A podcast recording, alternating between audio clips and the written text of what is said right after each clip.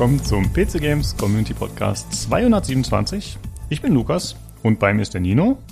Hallo, меня зовут Nino. Я живу в городе Тарkov. Mnie 43 я люблю кататься на велосипеде, слушали радио и убивать PMC. Das war Russisch. äh, ja, und außerdem ist der Philipp bei uns. Moin, ich kann leider kein Russisch. Da. Ja, ich auch nicht. Walli, Walli. ähm, ja, was hast du uns so Schönes gesagt, Lilo?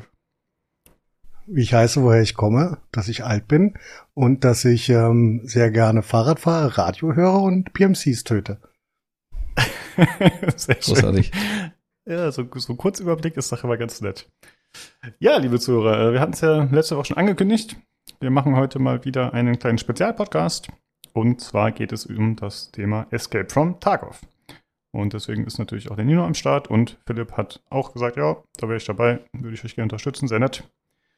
Und das heißt, wir haben heute ein bisschen andere Struktur als sonst. Wir haben keine News, wir haben ein bisschen Hörerfeedback, aber das ist auch speziell tagbezogen.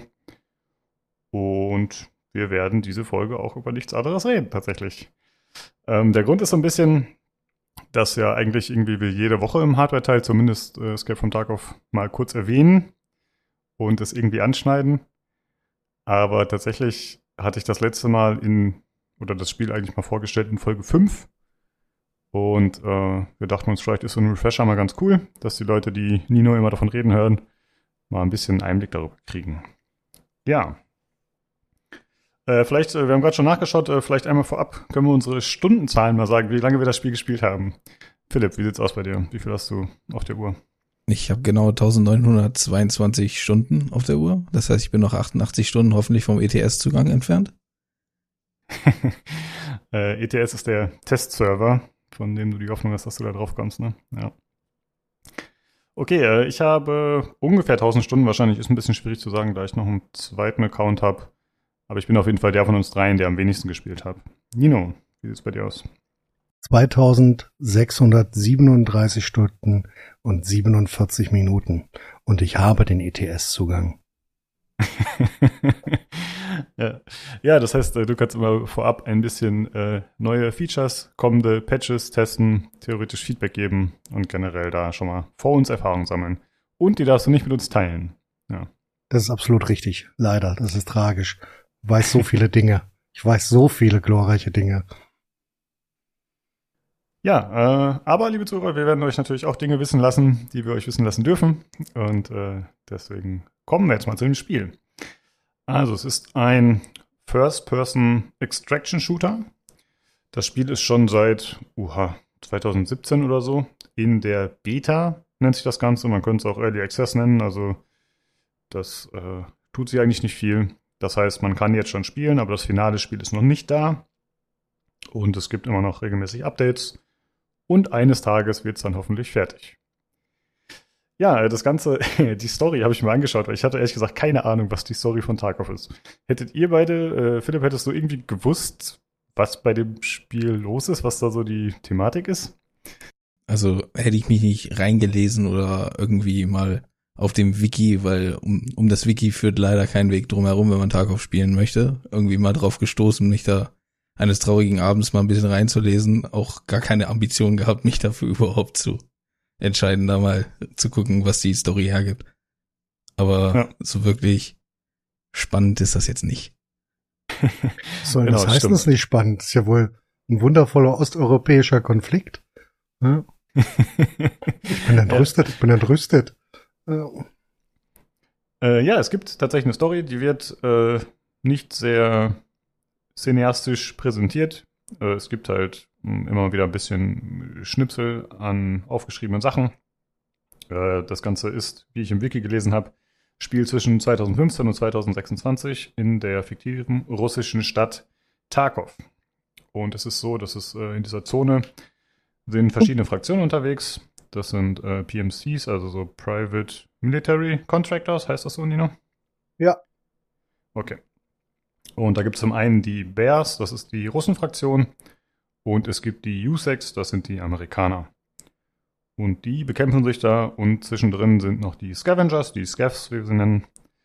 Und ja, da versucht halt jeder so über die Runden zu kommen und äh, da durchzukommen.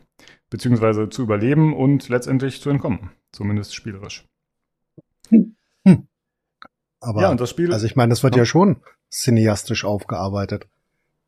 Ich meine, welches, wel, welches Spiel hat denn einen, ja, 65-minütigen Lore-Film? Ich frag nur. Weil du das, Genau, das stimmt. so sagst, es wird nicht cineastisch aufgearbeitet, aber es gibt ja tatsächlich Raid Series. Das sind fünf Einzelfilme und äh, zusammengeschnitten sind die eine Stunde fünf lang. Da wird jetzt nicht viel erklärt, aber das ist schon ein Real-Life-Film, in dem zumindest gezeigt wird, was da passiert, finde ich. Genau, den gibt's. Das ist halt äh, außerhalb des Spiels, das ist so eine YouTube-Serie von den Entwicklern. Auch ziemlich aufwendig gemacht tatsächlich.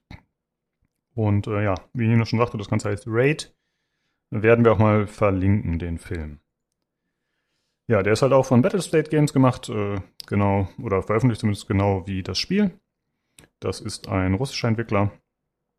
Und äh, deren Hauptaugenmerk bei dem Spieltag ist halt Authentizität, also dass man versucht, das Ganze möglichst realistisch abzubilden. Also soweit natürlich möglich, man muss ja immer Einschränkungen machen in Spielen, ist klar. Also es handelt sich klar um einen Hardware-Shooter, PC-Shooter, also Konsolenversionen gibt's nicht und sind meines Wissens auch nicht geplant. Wobei man dazu sagen muss, äh, Philipp, du hast schon mal ab und zu mit dem Controller tatsächlich gespielt, ne? Wie, wie war das so die Erfahrung für dich? Ja, die Erfahrung ist halt wie bei jedem Spiel, das keine native Controller-Unterstützung hat und wo man irgendwie mit Steam sich was zusammen hacken muss, damit die Scheiße dann funktioniert. Also eher so semi-optimal. Hm. Ja, aber zumindest äh, hätte ich gar nicht gedacht, dass man das überhaupt hinbekommen würde. Alleine aufgrund der theoretisch möglichen Buttonanzahl. Äh, ja, aber das, das Spiel hat ja hat dann recht ein äh, super Feature implementiert, so dass du auch quasi, wenn du Button länger gedrückst oder Doppelklicks auf Button machst, äh, andere Tastaturbefehle benutzen kannst. Aber dann funktioniert das eigentlich recht gut, dass du einen Controller benutzen kannst, um alle Tastaturbefehle ebenfalls zu simulieren. Hm. Ähm, ja, also theoretisch könnte eines Tages eine Konsolenversion vielleicht auch kommen, keine Ahnung, aber es ist auf jeden Fall hm, erstmal nicht nee, wir angekündigt. wollen das nicht. Wir wollen das auch nicht. äh, genau, also wir ziehen es vor, das am PC zu spielen und Philipp, du spielst es auch lieber mit Maus und Tastatur, ne, soweit möglich. Ja, auf jeden Fall. Es gibt äh, vier verschiedene Versionen des Spiels, habe ich nochmal nachgeschaut vorher. Äh, die kosten zwischen 35 und 110 Euro. Ähm, das ja, unterscheidet sich dann vor allem darin, dass man zum Start ein bisschen anderen Umfang hat in dem Spiel. Äh, das kann man sich aber grundsätzlich das meiste auch freispielen dann. Oder alles sogar. Und es ist so, dass in der teuren Version oder in den teureren, das weiß ich nicht genau, noch kommende DLC zum Beispiel enthalten sind. Ja, genau. Ich glaube, auf die Unterschiede der speziellen Version müssen wir jetzt nicht so im Detail eingehen. Das ist, glaube ich, ein bisschen müßig. Nö, du hast halt andere Container und dein, dein Hideout ist halt unterschiedlich, also dein Stash ist unterschiedlich groß. Ein Satz reicht, glaube ich. Genau. Und die Händler Ja, okay. Reputation ist noch anders. Hm, genau. Ja, es sind da ein paar kleine Vorteile, aber die kann man sich alle auch normal erspielen. Äh, Es dauert halt ein bisschen, muss man dazu sagen. Ja, und aktuell ist es halt so, dadurch, dass das Spiel eben, wie gesagt, noch in dieser sogenannten Beta-Phase ist, ist es auch so, dass äh, regelmäßig mal geweiht wird. Das heißt, äh, weil neue Funktionen eingeführt werden oder vielleicht einfach nur um die Spieler bei Laune zu halten, wird alles zurückgesetzt. Hm, Das ist normalerweise so alle sechs Monate ungefähr. Und es gibt natürlich auch zwischendurch schon mal Updates, aber wenn dann was Größeres kommt, dann wird gesagt, okay, jetzt wird alles zurückgesetzt und dann geht es wieder von vorne los. Äh, langfristig soll das Ganze nicht so bleiben. Also es soll halt letztendlich so sein, dass das Spiel dann ja eine Open World wird, die dauerhaft läuft. Jetzt aktuell ist es noch so, dass es äh, acht Map gibt von zwölf, die angezeigt werden, irgendwie auf dem Ausweisscreen anscheinend. Ähm, ja, und das sind verschiedene, verschiedene Gebiete, die da zur Verfügung stehen. Ne? Also das Spiel ist da relativ äh, flexibel. Also es ist natürlich so generell das, was wir schon mal angesprochen hatten, eher so russischer Rost, also äh, alte Fabrikgelände, abgerissene Gebäude, äh, irgendwelche Baustellen und das Ganze alles eher abgerockt. Und da gibt's halt äh, zum Beispiel Zollgelände ist eine Karte, dann gibt's äh, eine Karte, wo es nur drin ist, äh, so eine Fabrik, wo man kämpft. Oder es gibt irgendwelche, so ein altes Einkaufszentrum. Oder auch zum Beispiel so eine Karte, die in den Wäldern spielt. Das ist die, die wir aktuell relativ häufig spielen, beziehungsweise vor allem ihr beide. Denn man muss sagen, ich spiele gar nicht mehr so viel tatsächlich. Bei mir hat das Interesse doch äh, ein bisschen nachgelassen oder dem, dem Frust ist es gewichen ab und zu, aber da kommen wir noch zu. Äh, ja, es gibt äh, verschiedene Spielebenen sozusagen, wo das Ganze spielt. Äh, es gibt zum einen das Hideout, äh, es gibt die Raids, wo man dann selbst spielt, halt die Kämpfe und es gibt noch äh, Händler beziehungsweise den Flohmarkt. Äh, Nino, magst du vielleicht mal erklären, was das Hideout ist und wofür man das so braucht und wie das so funktioniert?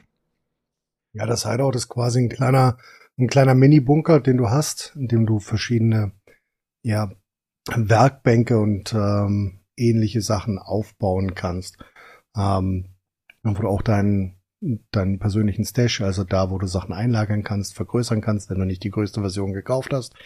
Ähm, und dazu brauchst du halt ähm, Loot aus dem Ingame um die Sachen zu bauen. Und das ist manchmal relativ komplex, weil viele Sachen halt selten und teuer sind. Aber du kannst dann spezielle Items ähm, dir craften, craft, craften, das war sehr deutsch, sorry, ähm, dir craften, ähm, die du brauchst, um abzugeben ähm, für Aufträge, die du von Händlern bekommst zum Beispiel. Ähm, du hast eine Toilette, die du bauen kannst, da beginnst du halt mit einem Blecheimer, um das relativ einfach zu sagen. Und die Premium-Variante der äh, Toilette ist dann am Ende ein Dixie-Klo, das du in deinen Hideout schleppst quasi. Ähm, und dort kannst du dann halt Dinge bauen, für die du keine, keine großen Werkzeuge brauchst. Du kannst zum Beispiel aus vier ähm, vier kleinen Magazinen ein großes machen, brauchst dazu ein, zwei Gegenstände und mittlerweile ist es auch so, dass du Werkzeuge brauchst, die sich nicht mehr verbrauchen. Du kannst dir einen Schießstand bauen wo du deine Waffen ausprobieren kannst, die du zusammenbauen kannst. Dazu kommen wir, denke ich, später nochmal, was ein sehr großer Teil ähm, des Spiels ist. Dann hast du eine Werkbank, in der du Munition und Waffen herstellen kannst und ähnliche Dinge. Dann hast du ein Intelligence Center, wo du eher elektronische oder informative Sachen bauen kannst. Was weiß ich. Ähm, Funkgeräte, USB-Sticks aus witzigen Sachen. Dann hast du einen großen eine große Wasseraufbereitungsanlage, mit der du ähm, ähm, destilliertes Wasser herstellen kannst, um äh, das entweder zu trinken, was ziemlich sinnlos ist und lange dauert, oder um äh, damit Schnaps zu brennen in der Destillieranlage, die du auch bauen kannst. Dann hast du noch äh, eine Station, bei der du Medic-Sachen herstellen kannst, ein Schlaflager, das dir ein ähm, das dir Attribute in-game erhöht, eine Bibliothek, die dich bestimmte ähm, Perks des PMCs, den du hast, ähm, schneller aufleveln lässt. Ähm, was haben wir noch? Ach so, eine Heizung. Das hilft auch bei irgendwas, habe ich vergessen. Dann gibt's noch eine Luftfilteranlage, damit kannst du physische Skills schneller aufbereiten. Ähm, Dann hast du eine Herstellungsbank für Essen, also Nutrition.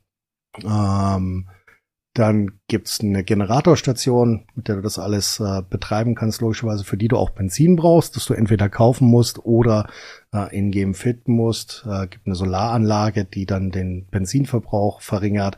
Und dann hast du noch ein Sicherheitscenter, ähm, das du einfach brauchst für, um andere Sachen aufzuleveln. Und eine Scavbox, wo du gegen Geld oder gegen äh, zwei hochwertige Gegenstände, drei hochwertige Gegenstände, dir einfach ähm, Scavs losschickst, die dir dann einfach Loot bringen nebenbei. Ähm, ja, und das Ganze hilft halt relativ einfach, um ähm, dir Dinge zu geben, die du brauchst für deine Raids. Ähm, ob das Waffen sind, die du da drin herstellen kannst, die du da nicht kaufen musst, oder einfach um Geld zu generieren. Gibt noch eine Bitcoin-Farm, die habe ich vergessen. Ähm, die hatte ich aber auch erst in einem ähm, in einem Wipe vollständig ausgebaut, in dem anderen dann nicht, weil es äh, nicht mehr so viel bringt, ähm, wo du einfach ein äh, Income generieren kannst, um dir halt Sachen zu kaufen, die du in, mit in die Raids nehmen willst. Jo, genau. Das war ein ziemlich guter Überblick. Also wie ihr schon sagt, das ist halt äh, vor allem zum Craften und um passive Boni zu steigern. Ähm, es ist so, dass das Ganze immer so aufeinander aufbaut. Das heißt, man kann jetzt nicht sagen, ich äh, baue jetzt hier mein Lager direkt auf Stufe 4 auf, raus, sondern es ist dann halt so, dass man zum Beispiel erst was anderes upgraden muss, damit man diesen Bereich upgraden kann oder man muss einen Händler auf ein bestimmtes Level bekommen oder so. Äh, das heißt, es ist halt schon so gestaffelt, dass man das nicht alles direkt auf Anhieb freischalten kann. sondern es ist schon so ein Grind auf Dauer auf jeden Fall. Ähm, wie, wie weit bist du aktuell, Nino? Was würdest du sagen? Wie viel hast du vom Hideout so freigeschaltet? 50 Prozent, 25? Was ist so dein Hm, Status aktu? Achso, aktuell. Ich meine, der Wipe ist gerade drei Wochen alt. Ähm, und ich habe diesen Wipe gar nicht so viel gespielt. Ähm, da ist Philipp deutlich weiter als ich. Ich habe alles auf Stufe 1. Ah, okay. Und das, Ja. es gibt bei den meisten Sachen drei Stufen. Ähm, also vielleicht bei einem Drittel. Hm, ja. Ja, ich bin auch nicht so weit. Ich habe auch noch nicht so lange gespielt. Ich habe noch nicht mal alles freigeschaltet, aber ich habe wahrscheinlich auch erst 20, 30 Stunden gespielt, diesen Vibe. Äh, Philipp, wie weit bist du schon aktuell? Also ich habe jetzt ungefähr 120 Raids schon gemacht, also recht viel gespielt diesen Vibe, bin aber auch noch eher nicht weiter außer Level 2 einige und den Rest alles auf Level 1. Ja, okay. Ja, das verdeutlicht schon, äh, das Ganze ist auf jeden Fall zeitintensiv. Ähm, teilweise ist es anfangs so ein bisschen schwieriger, da man auch bestimmte Items so, so beschaffen muss, die man halt erstmal finden muss in Raids, also in den Kämpfen. Äh, deswegen kann sich das ein bisschen ziehen. Später wird es teilweise ein bisschen einfacher, aber dann gibt es auch wieder andere Stationen, wo es dann länger dauert aus anderen Gründen. Ja. Ähm, ja, das war schon mal ein guter Überblick. Äh, wie gesagt, das Spiel soll irgendwann mal Open World werden. Jetzt aktuell ist es halt so, dass der Hideout ähm, ja, im Hauptmenü so ein eigener abgeschlossener Bereich ist. Das ist jetzt nicht mit dem Spiel verbunden in dem Sinne. Man kann zwar auch da drin spawnen, also man kann darin rumlaufen in, äh, in First Person, aber man kann halt nur den Schießstand da ausprobieren. Man kann vielleicht mal einen Fernseher an- oder ausmachen, aber es ist jetzt nichts, wo man irgendwie besondere spielerische Inhalte ansonsten hat. Es ist halt eher so ein Management-Ding. Und da ist es auch so zum Beispiel, dass dieser Generator, den er Nino erwähnt hat, das ist halt ja, Strom, der alles äh, betreibt. Und wenn man jetzt zum Beispiel sagt, ich äh, möchte irgendwas craften oder so, dann geht das halt schneller, wenn man den Strom laufen hat in der Regel. Und dann wird da zum Beispiel auch Benzin verbraucht in Echtzeit. Ähm, das heißt, man kann dann auch das Spiel beenden und das Ganze läuft trotzdem weiter wie bei so einem Browser-Game, wie man es von früher kennt. Und teilweise sind das auch Sachen, die dann hunderte Stunden dauern, je nachdem, wie man das Ganze macht. Ja. Okay, dann äh, Tja, ist jetzt die Frage, sollen wir vielleicht die Händler erst besprechen? Das geht wahrscheinlich ein bisschen schneller, ne? Machen wir das vielleicht kurz und dann gehen wir in die Raids rein. Ähm, ja, der Nino hat schon angesprochen, es gibt Händler, die einem Quests anbieten zum Beispiel. Äh, diese Händler starten alle mit Level 1, also man hat halt so ein Beziehungssystem zu denen und wenn man genug Geld investiert, wenn man genug Quests für die erledigt und wenn man ein hoch, hoch genuges Level hat, dann kann man die Händler aufleveln. Das geht dann von Level 1 bis 4 jeweils. Und das sorgt dafür, dass sie bessere Angebote haben. Äh, einfach mehr Auswahl. Äh, sorgt das auch dafür, dass man mehr Geld bekommt von denen? Ich weiß es gar nicht. Ja. Das? Okay. Das ist der Charisma-Wert. Wenn du den auflevelst, kriegst du bessere Preise bei den Händlern. Und Ah, natürlich okay. auch mehr Geld, wenn du verkaufst. So richtig. Ja. Und wenn du dein Intelligence Center ausbaust, kriegst du für die Aufträge mehr Geld. Ah ja. Ja, okay. Sehr gut. Ähm, und es gibt noch den Flea Market, den Flohmarkt. Das ist ein, wie ein Ebay, wenn man so will, wo man dann mit anderen Spielern ab Level 15, wenn man das erreicht hat, kann man den Flea Market freischalten und dann kann man dort theoretisch alles kaufen. Von anderen Spielern und an andere Spiele verkaufen. Es ist aber schon so, dass das je nach Item äh, sehr, sehr teuer werden kann. Und ich glaube, mittlerweile ist es teilweise auch ein bisschen eingeschränkt, oder Nino? Ich habe das nicht sogar mitbekommen, aber ich habe gehört, Also dass zum- da einige Sachen. Hm? Ja, zum, zum Fleamarkt relativ, zum Flea Market relativ einfach.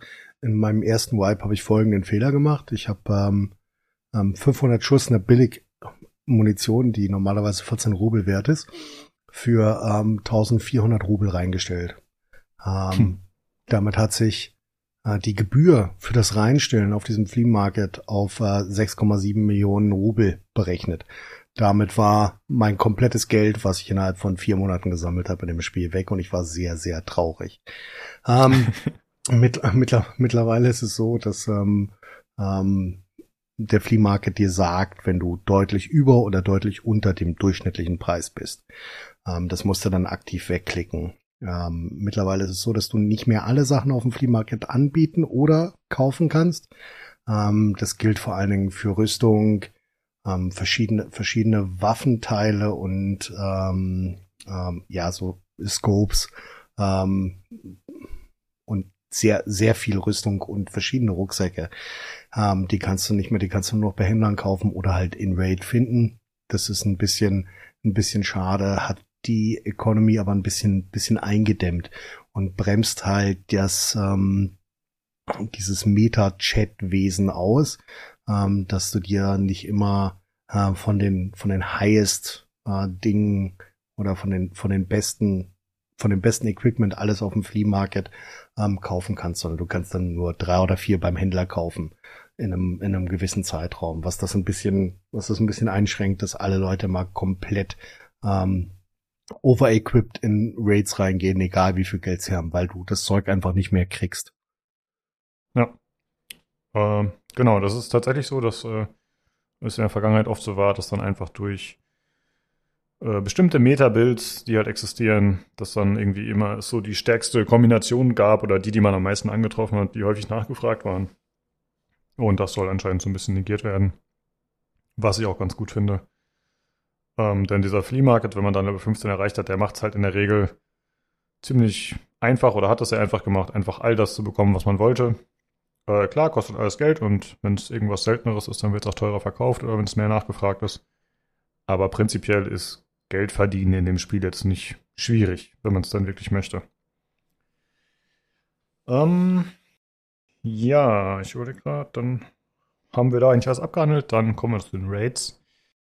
Äh, ja, wir haben ja schon angesprochen, es gibt äh, diese zwei Fraktionen, Bear und Yusek.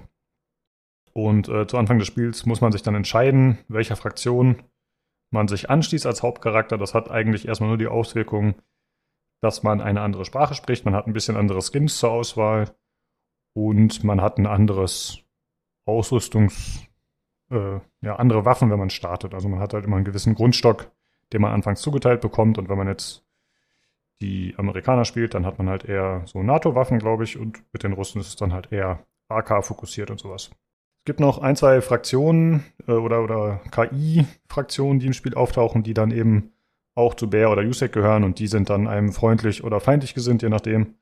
Aber das sind so die einzigen Auswirkungen, die mir einfällen. Naja, ich meine, mittlerweile, mittlerweile sind die Auswirkungen deutlich geringer. Ähm, am Anfang war es so, oder bis zu diesem Vibe war es so, dass du ähm, gab's erstmal gab's am Anfang keinen VoIP, das gibt's mittlerweile. Das bedeutet, du kannst kommunizieren, wenn beide VoIP anhaben. Ähm, vorher konntest du nur durch Sprache, also durch Ingame Voice Lines, die du triggern konntest, mit jemandem, den du auf der Map triffst, kommunizieren. Und zwar immer nur in der jeweiligen Sprache, also entweder Englisch mit einem amerikanischen Akzent oder ähm, Russisch. Ähm, und das hat halt viele dazu gebracht, dass sie früher immer ähm, USEC gespielt haben, weil die halt Englisch gesprochen haben. Das bedeutet, du konntest tatsächlich mit jemandem im Spiel über diese Voice Lines ähm, sauber ein Agreement treffen oder sauber kommunizieren, dass ihr aneinander vorbeiläuft, dass ihr für einen kurzen Moment zusammenarbeitet, dass ihr euch einfach umbringt. Das ging mit den Russen, weil nun mal 90 Prozent der Spieler oder weil viele Spieler kein Russisch sprechen, ähm, ist das ist das relativ komplex. Ähm, mittlerweile gibt's aber Voice over IP und es gibt mittlerweile seit diesem Wipe auch ähm, englische Voice Lines für die Bears, also für die russischen PMCs. Ähm, das bedeutet, du kannst jemanden auswählen, der die Voice Lines nicht in Russisch spricht, sondern in Englisch einfach mit einem hart russischen Akzent. Dann sind es tatsächlich nur noch äh, Präferenzwahlmöglichkeiten, welche Waffen du am Anfang kriegst. Mhm. Genau, sehr gut zusammengefasst. Ähm, ja, äh, genau, kurz angesprochen, einmal die Voice Lines, wie Nino schon sagt, die sind aktuell nicht mehr so wichtig, da man eben mit anderen Spielern sprechen kann jederzeit. Ähm, ich glaube, standardmäßig ist Voice over IP mittlerweile auch aktiviert, oder Philipp? Standardmäßig ist es aktiviert. Es war, als es rauskam, haben sie es erstmal deaktiviert, so dass du es manuell in den Einstellungen aktivieren musstest, wenn du es benutzen wolltest. Einfach nur, weil genau. sie Angst hatten, dass Leute das abusen und Leute dann nicht mehr Lust auf das Spiel haben. Ja, hat sich so gar nicht bewahrheitet, ne? Also äh, also überhaupt gar nicht.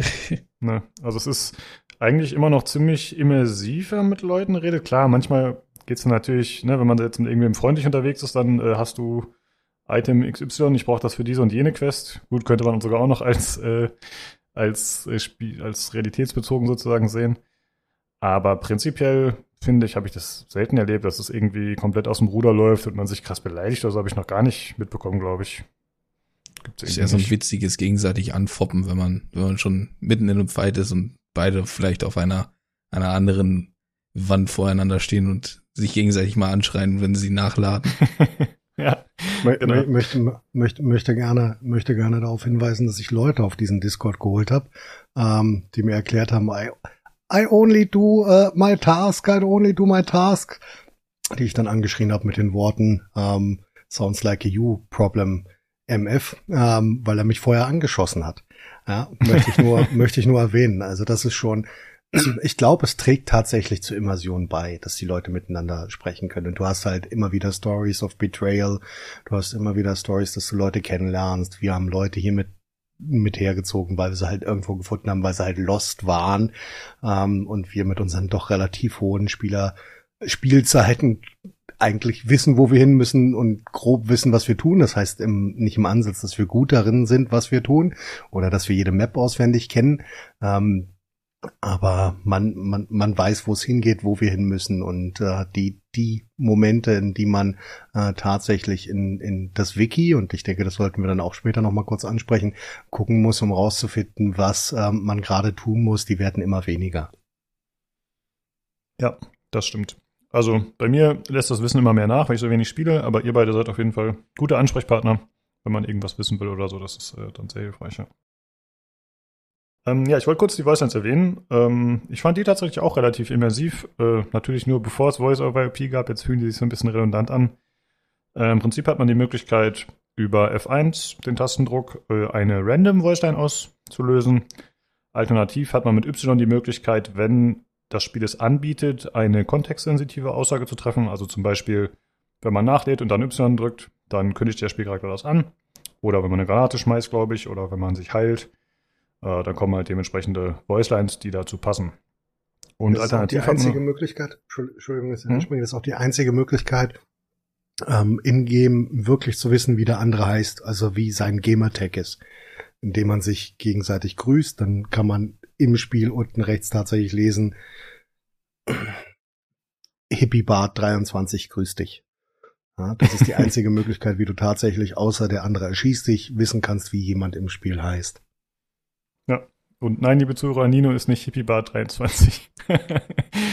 ähm, ja, ansonsten gibt es noch die Möglichkeit, dass man tatsächlich so ein Menü öffnet, wo man dann die Möglichkeit hat, wie Nino gerade schon sagte, zu grüßen oder eben spezifische Voicelines auszuwählen. Aber das ist dann schon relativ komplex. Also mal ebenso in einer stressigen Situation würde mir das nicht gelingen, da die passende Voiceline rauszuhauen. Da müsste man schon üben tatsächlich. Ja, so viel eigentlich dazu. Und ach so, ihr beide habt jetzt ähm, beide die russische Fraktion gewählt, diesen Vibe, ne? Hatte das einen bestimmten Grund, Philipp, äh, dass du dich für die entschieden hast?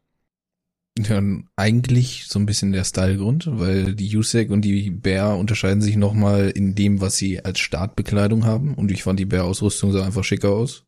Die Waffen waren mir erstmal egal. Also von daher gab es da keinen großen Grund, weswegen ich mich für Bär entschieden habe. Und wir spielen halt die letzten zwei Wipes, glaube ich, immer Bär. Davor hatten wir USEC gespielt. Und das hat sich jetzt halt so eingebürgert, dass wir halt Bär nehmen. Ja, ähm, genau, ihr beide spielt schon länger Bär. Ich war letzten Vibe auch dabei. Diesmal habe ich mich wieder für USEC entschieden, für die Amerikaner.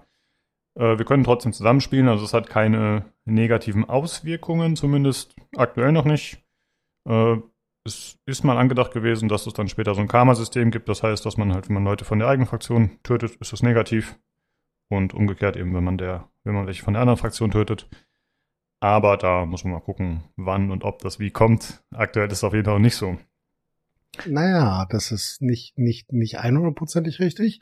Darfst du nicht vergessen, eine der, eine der Fraktionen, die ein bisschen, bisschen tiefer reingehen und höher equipped sind als die normalen Scavs, die Rogues, die greifen dich, wenn du Bär bist und in ihrem, in ihrer Line of Sight bist, greifen die dich sofort an.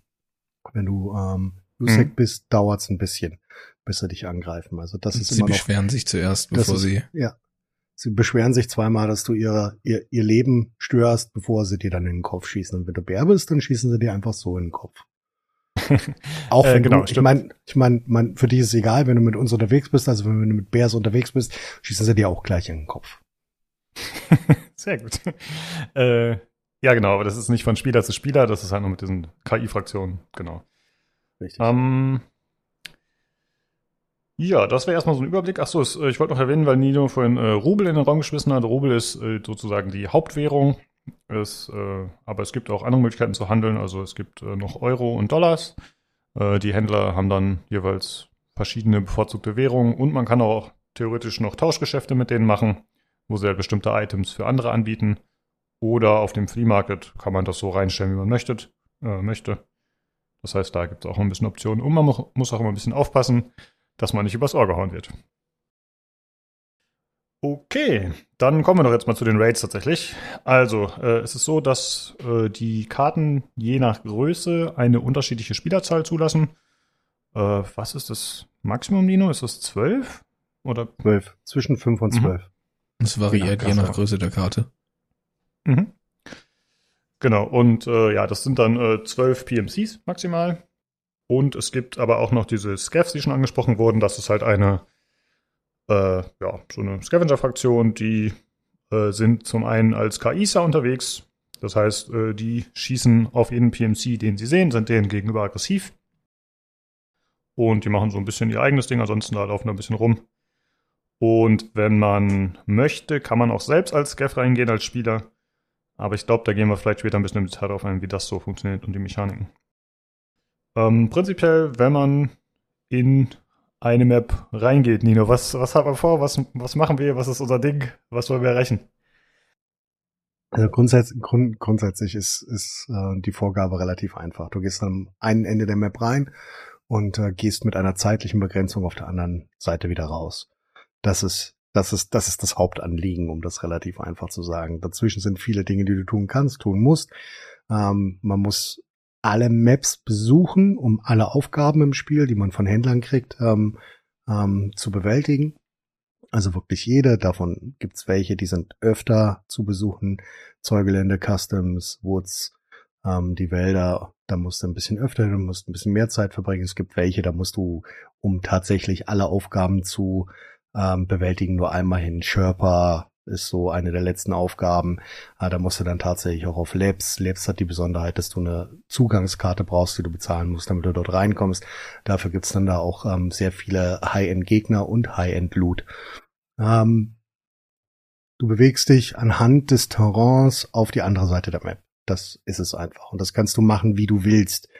Das ist der, der Hauptgrund, warum viele Leute dieses Spiel spielen. Du kannst jeden Playstyle benutzen, du kannst chatmäßig wild in die Luft schießend ähm, allen zeigen, wo du bist und hoffen, dass jemand kommt, die Karte wipen, alle ähm, alle PMCs erschießen, die da drauf sind und auf der anderen Seite völlig bepackt wieder rauslaufen. Du kannst aber auch komplett außen um die Karte an dem weitesten Punkt äh, der Karte zwischen Minenfeld und Strand ähm, äh, lang krabbeln, so dass dich niemals irgendjemand sieht. Ähm, das ist alles dir überlassen und jeder jeder ja, wie soll ich das sagen, jeder Playstyle ist okay. Das ist nicht so, das ist nicht so, dass irgendjemand äh, dann sagt, okay, das war jetzt scheiße, sondern die meisten Leute, die ich kenne, freuen sich über einen guten Fight, egal ob sie verlieren oder nicht. Ähm, das ist eine Sache, die, die braucht ein bisschen, dass man die lernt, dass der Fight am Ende geiler ist als, ähm, äh, als der Sieg. Natürlich ist der Sieg dann immer noch schöner, aber nichtsdestotrotz, du freust dich halt auch über einen sauberen Fight. Ähm, Du hast halt verschiedene Aufgaben, die du erledigen kannst und zwischendurch lootest du halt. Es gibt Loot-Punkte, es gibt Loose-Loot, es gibt äh, Loot-Spawns, das ist alles relativ wissensabhängig. Ähm, die Leute in, von dem Tag auf Wiki fassen das zusammen und sagen dir, wo du was findest. Du hast verschiedene Punkte, die verschiedene Spawn-Rates für verschiedene Items haben. Du hast ähm, Spawn-Punkte ähm, für Items, die ähm, ja auf eine bestimmte Item, Item Group sich beschränken. Es gibt Orte, wo du Munition findest, es gibt Orte, wo du Granaten findest, es gibt aber auch ähm, ähm, High Loot Spawns, wo du Schmuck findest oder wo du äh, Items findest, die du relativ wenig findest. Medic Spawns, Essen Spawns und so weiter. Und die läufst du dann einfach relativ äh, einfach ab und arbeitest dich durch die Map. Meistens hast du dann noch, dann noch eine Aufgabe dazu. Aktuell, wir haben vorhin noch mal ganz kurz äh, eine Runde gespielt. Ähm, Lukas und ich hatten beide die Aufgabe, die hervorragende und herausragende Aufgabe, die mich überhaupt gar nicht aufregt, weil sie relativ early ist, ähm, dass du auf über 40 Meter mit einem Bolt Action Rifle äh, Skeffs erschießen musst. Und zwar fünf Stück. Die Quest kommt von dem Händler Jäger und Händler Jäger ist ein Sadist und das zeigt er dir indem er dir solche wirklich beschissenen Aufgaben gibt. Ich bin unglaublich schlecht darin, mit dem Bolt-Action-Rifle ähm, irgendwas über 40 Meter zu erschießen. Und hinzu kam noch, dass ich äh, einen der beiden Raids, die wir gemacht haben, mein äh, Korn auf der Waffe vergessen hatte und einfach nur über den Lauf grob gezielt habe und dann wird's halt ein bisschen komplexer als ohne, äh, sagen wir es einfach so. Aber Waffenmods und so kommen wir sicherlich später nochmal dazu. Ja, und genau. in diesen Raids findest du Sachen, die du entweder dann verkaufen kannst, für dich selbst, ähm, für dich selbst behalten kannst, oder die du tatsächlich konsumieren musst. Ich weiß nicht, ob wir das gesagt haben. Du hast ähm, ähm, brauchst Essen und du brauchst Trinken. Ähm, das ist am Anfang ein bisschen schwieriger. Metabolismus wird gelevelt als so ein bisschen so ein kleines RPG-Element. Ähm, das wird dann am Ende deutlich einfacher. Je öfter du isst, je öfter du trinkst, levelt sich das relativ schnell und dann so ab Level 25, 30 ist das relativ egal. Äh, in den ersten Levels musst du halt dann tatsächlich noch Essen mitnehmen, wenn du 35 Minuten im Raid bleiben willst. Wenn du das tatsächlich schaffen willst, brauchst du dann noch was, weil du ansonsten verhungerst oder verdurstest und einfach tot umfällst. Genau, das ist so einer der Survival-Aspekte. Ist ein bisschen wie man es aus Daisy vielleicht kennt oder anderen ähnlichen Spielen, dass man eben essen und trinken muss. Und äh, prinzipiell auch wenn es so RPG-Aspekte gibt, dass man halt verschiedene Level erreicht und äh, bestimmte Fähigkeiten äh, da aufsteigt. Trotzdem ist es so, dass theoretisch ein Kopfschuss instant tödlich ist. Äh, jeder kann jeden ausschalten. Ähm, und es ist auch so, dass man relativ umfangreiche Möglichkeiten hat, verwundet zu werden äh, und wie man diese Wunden dann äh, versorgen muss, damit man da wieder, ja, wieder kampffähig ist. Äh, Philipp, magst du mal ein bisschen erzählen, was so Möglichkeiten sind, wie man verletzt wird und wie man mit dem Ganzen umgeht? Also das Medic-System bezieht sich erstmal auf die Art Verletzung, die du hast. Das heißt, du hast erstmal deinen Health Pool von, ich glaube, 440 HP deines Gesamtcharakters. Dabei haben deine Beine, deine Arme, dein Kopf, dein Torso und äh, der Magen jeweils einen eigenen Health Pool. Sollte dieser dann, äh, was weiß ich, durch einen Schuss oder so mal auf Null gehen, brauchst du auch ein spezielles CMS-Kit zum Beispiel, um den zu wieder reparieren, bevor du ihn überhaupt heilen darfst. Dann äh, wären da noch leichte und schwere Blutungen, die jeweils mit äh, medizinischem Equipment versorgt werden müssen, die halt eine leichte oder schwere Blutung heilen. Und ja, damit versuchst du dann irgendwie einen Tag auf zu überleben. Also es ist halt wirklich ein komplexes, ein komplexes Heilsystem. Du hast alleine 20 oder 30 verschiedene Items, mit denen du dich heilen kannst. Es gibt einfache Bandagen, mit denen du leichte Blutungen stillen kannst. Es gibt schwere Blutungen, wofür du ein äh, Tourniquet brauchst oder ein S-March, also ein Abbind. Äh, Ding, um sicherzustellen, dass du nicht weiter blutest. Und dieser Schaden, zum Beispiel Blutungsschaden, verteilt sich auf alle ähm, Extremitäten, also auf alle diese fünf, fünf Pools, die ähm, Philipp genannt hat. Da wird das komplett verteilt und das zieht dann überall was ab. Dazu gibt's verschiedene Items, die mehrere Sachen heilen. Ähm, IFAC, AFAC machen schwere Blutungen und geben dir Grund Gesundheit. Das, was am umfangreichsten heilt, ist zum Beispiel das Grizzly. Das hat aber auch dann gleich vier Slots. Also das heilt zum Beispiel auch Brüche, die es übrigens auch gibt. Ähm, damit kannst du das meiste heilen, damit kannst du dann aber trotzdem immer noch keine Sachen reparieren, wenn sie, wie wir es freundlich nennen, äh, geblackt worden sind, wenn sie dann, wenn, wenn auf irgendwas geschossen wird, zum Beispiel ähm, geblackt ist, ähm, dann verteilt sich der Schaden im kompletten Körper und oder du stirbst zeitnah. Ähm, es gibt immer noch einen Bug, dass du einen geblackten Kopf haben kannst und einen geblackten ähm, Thorax ähm, dass du damit auch überleben kannst. Du kannst also tatsächlich, solange du noch ein HP hast, ähm, kannst du tiefenentspannt rausrumpeln, wenn du das möchtest. ja, wenn du die mentale Stärke hast, ja, genau. Ähm, ja, genau. Ihr habt schon ganz gut angesprochen. Es gibt noch äh, äh, diese Pens, wie heißen die gerade? Äh, die Morphinspritzen und so, die man sich geben kann. Also es gibt äh, diverse Mittelchen, mit denen man sich äh, zeitweise Diverse Art kann. von Drogen, mit denen man sich vollpumpen darf. genau. Und äh, die haben dann in der Regel auch ein Drawback. Also wenn man dann äh, eine Zeit lang bringen die positive Effekte.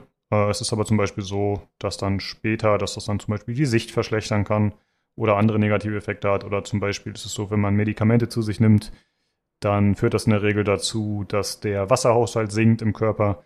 Das heißt, es ist eigentlich immer so, wenn man irgendwas zu sich nimmt oder wenn man verletzt wird, wenn man zum Beispiel einen Magenschuss kriegt, dann kann es halt sein, dass man da sozusagen Flüssigkeit verliert. Ähm, das heißt, man muss immer ein bisschen die ganzen Vitalwerte sozusagen im Auge behalten. Und äh, das führt dann auch das eine oder andere Mal zu irgendwelchen spannenden Situationen. Wir haben vorhin bei Nino zugeschaut, der einen sehr hektischen Kampf im Nahkampf hatte, äh, beziehungsweise der ist im Nahkampf geendet. Und äh, Nino war schon stark verletzt, verletzt und hat den Gegner gerusht, einen anderen Spieler. Und der hatte dann keine Munition mehr und hat irgendwie noch auf ihn draufhacken wollen mit seiner Nahkampfwaffe. Und dann hat Nino sich noch äh, zum Ausgang geschleppt, äh, ja, innerhalb der letzten zehn Minuten, ne, irgendwie so. Ja, er hatte dann noch, hatte dann noch eine Minute, 58 Sekunden. Ähm, wir hatten, wir hatten, wir hatten einen Dreier-Squad aufgerieben. Äh, Philipp ist zwischendurch gestorben. Ähm, und ich hatte dann einen epischen Nahkampf. Ja, das war ganz wichtig. Aus 2,6 Meter mit einer Moos in der Hand äh, aus der Hüfte nochmal schnell weggenobt. Ähm, ja, ähm, also das passiert dann, pass passiert lustig, lustigerweise relativ oft. Äh, Lukas hat äh, hervorragende Erfahrungen mit der Quest äh, Thrifty gemacht, ähm, wo er das letzte Mal, also die Quest wieder vom Sadisten Jäger, bei der man fünf Minuten dehydriert existieren muss. Da kann man sich gegenheilen, ist relativ einfach. Ähm, gibt eine hervorragende Quick-Pen-Droge namens Propital. Mm, Propital. Ähm, die dir über Zeit Gesundheit wiedergibt und als einzigen negativen Effekt äh, dir für drei Sekunden die Sicht ein wenig schmälert am Ende der Wirkungsdauer. Ähm, und das erste Mal, als Lukas das in meinem Beisein versucht hat, hat er dann irgendwann gesagt, oh, ich bin durstig und hat getrunken nach dreieinhalb Minuten. da war ich sehr, sehr traurig und habe hab das auch ähm, äh, elaboriert und ihm Kult getan, wie traurig ich darüber bin. Und diesmal hat er es einfach aus Versehen geschafft, indem er ähm, äh, indem er vergessen hatte zu trinken, als man in den Raid reingegangen ist. Denn man heilt sich nicht automatisch, wenn man in einen neuen Raid reingeht und ähm, man füllt auch weder Wasser noch Nahrungshaushalt automatisch auf. Das muss man also so oder so machen. Man kann also komplett verletzt aus Versehen in einen Raid reingehen, auch wenn mittlerweile gewarnt wird, du, dein Charakter ist noch verletzt. Ähm, es warnt einen aber nicht, dass man durstig oder hungrig ist. Und dieses Mal, wie gesagt, letzter Red vor zwei Stunden hat äh, Lukas die Aufgabe einfach durch, ähm, durch den Fakt gelöst, dass er, er nichts gefunden hat zu trinken, bis ich ihm etwas finden konnte, sagen wir es so. Genau. Ja, und das äh, verdeutlicht, glaube ich, schon diese Komplexität der ganzen Mechaniken, die wir gerade so erklären. Also das Spiel ist wirklich eher schlagend anfangs. Also wenn man da niemanden hat, der einem irgendwie Dinge erklärt, dann ist es unheimlich schwierig, da durchzublicken, auch wenn die Items äh, teilweise ganz gute Erklärungen haben, was sie so machen, wenn man sie inspiziert. Aber es ist halt einfach ein sehr komplexes Spiel tatsächlich und das Wiki ist dann ein guter Freund anfangs auf jeden Fall, spätestens wenn man anfängt, die Quests zu machen. Und es gibt auch noch andere Simulationsmechaniken, wie zum Beispiel, äh, dass Waffen mit der Zeit Haltbarkeit verlieren äh, und diverse andere, äh, zum Beispiel die, die Ausrüstung äh, ja, einfach was die für Rüstungswerte haben und wie das Ganze funktioniert und sich zu verschiedenen Munitionsarten und Kalibern verhält. Also es ist wirklich eher schlagend. Absolut. Also es gibt, gibt, glaube ich, gibt, glaube ich, viereinhalbtausend Items insgesamt. Und, und das merkt man halt auch relativ einfach. Zu der, nur das ganz kurz als Erklärung, wenn Lukas sagt, dass Waffen über Zeit kaputt gehen, dann gehen die zum Beispiel schneller kaputt, wenn man eine spezielle Munitionart, Munitionsart nimmt. Wenn man eine Munitionsart nimmt, die stärker geladen ist, also wo more grain drin ist, dann geht die Waffe einfach schneller kaputt. Wenn man verschiedene Muzzle Devices benutzt oder Schalldämpfer, dann geht die Waffe schneller kaputt. Was heißt, die Waffe geht kaputt? Die Waffe wird anfälliger für Störungen. Und wenn du eine Störung im Kampf hast, dann ähm, hast du eine Problematik, weil du musst die erst tatsächlich durch Tastenkombinationen lösen. Das bedeutet, wenn ähm, du eine Patrone im Auswurf hast, sich das festklemmt, schießt deine Waffe nicht mehr. Da musst du erst eine Tastenkombination drücken, um festzustellen, was für eine Störung das ist, und dann die nächste, um die Störung zu beseitigen. Und wenn die Waffe in der Zeit nicht ausreichend abgekühlt ist, dann hast du sofort wieder eine Störung. Und wenn die Waffe schlechte Stats hat und ähm, relativ ähm, aufgebraucht ist, dann ähm, geht das immer wieder und immer schneller. Und ich habe, äh, ich kenne kenn das von mir. Ich war vor allen Dingen in dem vorletzten äh, Vibe ein sehr großer Fan der äh, 100er Magazine und der 60er Magazine. Ähm, das geht mittlerweile nicht mehr. Du kannst nicht mehr drei 60er Magazine nacheinander selbst durch die neueste Waffe schießen, dann hast du irgendwann eine Störung. Ähm, sondern du musst dann tatsächlich äh, zwischendurch entweder die Waffe abkühlen lassen oder ähm, äh, sie reparieren. Das Reparieren kostet auch wieder, das kannst du bei verschiedenen Händlern machen, bei drei Händlern, ähm, aber nur bis zu einem gewissen Grad. Das bedeutet, die reparieren die nie voll. Also wenn du mit 100 anfängst, äh, was die Stats ist, ähm, 500 Schuss durchjagst, bist du bei 85, willst die Waffe reparieren, dann musst du dafür 25.000 Rubel ausgeben, also zwischen 12 und 25.000 Rubel. Und je nachdem, bei welchem Händler der, du das machst, ändert sich auch die Anzahl, wie gut die Waffe repariert wird. Du kannst dann noch Repair-Kits dazu kaufen, die sind billiger, verbrauchen sich aber auch wieder, dann kannst du die Waffe selber äh, reparieren. Also das nur noch mal zum Hintergrund an Komplexität. Und die Waffenstats verändern sich auch hart ähm, anhand von Anbauteilen, die du dran machst oder weglässt. Genau. Ähm, ja, ich merke schon, wir äh, driften von Thema zu Thema, aber es ist normal. Ne? Also ich habe es mir fast schon so erwartet. Das ist einfach so komplex und wir stecken ja alle doch relativ tief in der Thematik drin. Ich würde einmal ganz kurz noch äh, die Raid-Geschichte abschließen, ist mir eingefallen. Ich weiß nicht, ob wir das gesagt haben. Also es gibt halt verschiedene Möglichkeiten, auf der Karte zu entkommen. Äh, vorgegebene Ausgänge, die manchmal auch optionale Ausgänge haben. Und das muss man immer innerhalb eines Zeitlimits machen. Je nach Größe der Map hat man da unterschiedlich viel Zeit. Und wenn man das Ganze überlebt, dann darf man alles behalten, was man aus dem Raid rausgeschleppt hat. Sämtliche Items, egal ob von anderen Spielern oder von äh, ja, gelootet oder von Gegnern, äh, von KI-Gegnern. Und wenn man stirbt und die Items verliert, dann sind sie permanent weg. Es sei denn, man hat sie versichert. Es gibt halt eine Versicherung, die auch die Händler anbieten. Dann ist es so, wenn niemand das Item mitnimmt, kein anderer Spieler, dann bekommt man es wieder zurück voraussichtlich, wird dann äh, ja, gegen eine kleine Gebühr einem wiedergebracht nach ein paar Echtzeittagen. So einen Tag oder so dauert das, glaube ich, schon. Ja, jetzt haben wir schon relativ viel. Um genau zu sein? Nein, hm? nein, lass mich doch noch. Das, das können wir so nicht stehen lassen. Die Gebühr fürs Versichern verändert sich, je nachdem wie, ähm, wie wie hoch dein Level ist. Je höher dein Level, desto teurer. Und du kannst auch nicht alles versichern. Du kannst keine Verbrauchsgegenstände versichern. Also alles, was sich irgendwie verbrauchen lässt, selbst wenn du mit 600 Schuss Munition reingehst, dann kriegst du die nicht wieder. Ähm, du kriegst die leeren Magazine wieder. Ähm, das nur, das nur so neben, nebenbei gesagt. mittlerweile lässt sich tatsächlich noch alles versichern. Es soll irgendwann mal eventuell einen Punkt geben, wo du auch nicht mehr alles versichern kannst. Hm. Ja, das ist ein guter Hinweis auf jeden Fall. Es ist immer subject to change, ne? da es halt kein finales Spiel ist. Es gibt viele wilde Ideen, die rumschweben. Ob sie jetzt äh, tatsächlich alle mal realistisch so geäußert wurden von Entwicklern oder ob das vielleicht ein bisschen Spieler sich so zusammengereimt haben, das ist manchmal nicht so ganz klar. Aber genau, es äh, kann sich noch einiges ändern. So, wir haben jetzt schon relativ viel erzählt. Ich finde, wir könnten mal ein bisschen im Detail drauf eingehen, was so, finde ich, das Kernelement ist des Spiels, zumindest für mich, muss ich sagen, äh, die Waffen und wie man sie bauen kann und was man damit so macht. Ähm, Philipp, magst du ein bisschen mal vielleicht erzählen, was es so für verschiedene Waffen oder Waffengattungen gibt? Waffen ist erstmal eigentlich alles, was man sich so wünschen könnte. Ich weiß gar nicht, wie viele mittlerweile drin sind. Es kommen auch von, von Update zu Update immer mehr rein, ob es auch Anbauteile sind. Dazu sei noch gesagt, dass Tarkov sich äh, stark drauf äh, gesetzt hat, dass alle Waffen, die im Spiel sind, auch lizenzierte Originalmodelle sind. Das heißt, sie haben dann recht hohen Anspruch, sie möchten die Dinger wirklich in echt schießen. Dann möchten sie ein Trainingsmodell haben, damit sie daran Animationen bauen können und was weiß ich, warum sie es halt haben möchten, aber sie sind da sehr, sehr passionate about. Und äh, ja, von, von Scharfschützengewehren, Sturmgewehren, SMGs, äh, mittlerweile gibt's auch Unterlaufgranatwerfer und äh, äh, Revolvergranatwerfer, normale Revolver, Pistolen, alles, was man sich eigentlich wünscht und die jeweils zugehörige Munition dazu. Genau, ja. Also wenn man, ich habe mal gerade kurz gegoogelt, angeblich äh, über 70 Waffen aktuell laut Google. Ähm, ja, es ist eigentlich alles dabei, was das Herz begehrt. Manche sind äh, stärker, andere weniger stark. Äh, es ist jetzt nicht so wie in so einem Battlefield, dass versucht wird, jede Waffe perfekt zu balancen, würde ich sagen. Natürlich ist es so, wenn du jetzt eine äh, sehr hohe Durchschlagskraft hast mit einem Scharfschützengewehr, hast du natürlich äh, Nachteile irgendwie in der Schussfrequenz oder so. Aber es ist jetzt nicht so, dass es so gestaltet wird, dass jede Waffe gegenüber den anderen faire Vor- und Nachteile hat, würde ich sagen. Eine Pistole zum Beispiel, ja, kann man halt als natürlich als Zweitwaffe benutzen, wenn man so ein Sniper ist oder so.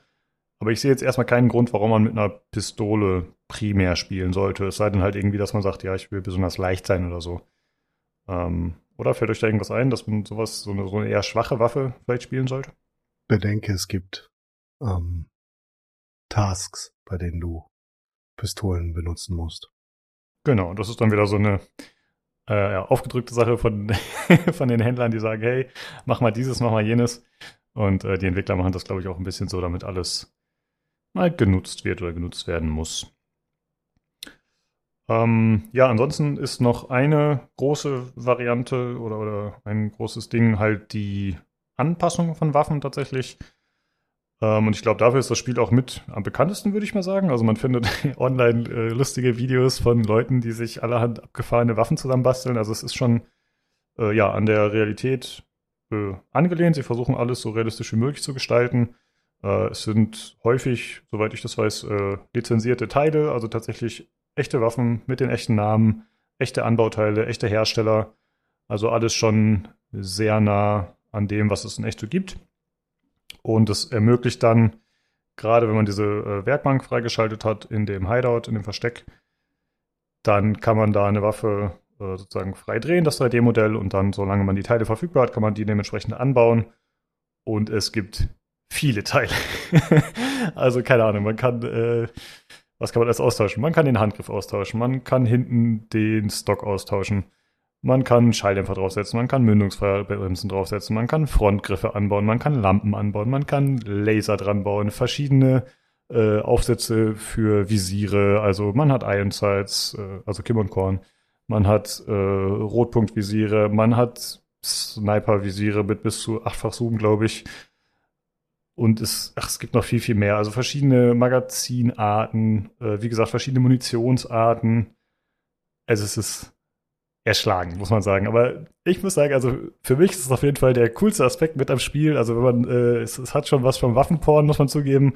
Also wenn man Bock hat, sich damit zu beschäftigen, so, dann ist das äh, auf jeden Fall cool. Würdest du sagen, Philipp, dass das auch für dich so eine der wichtigsten äh, Komponenten ist?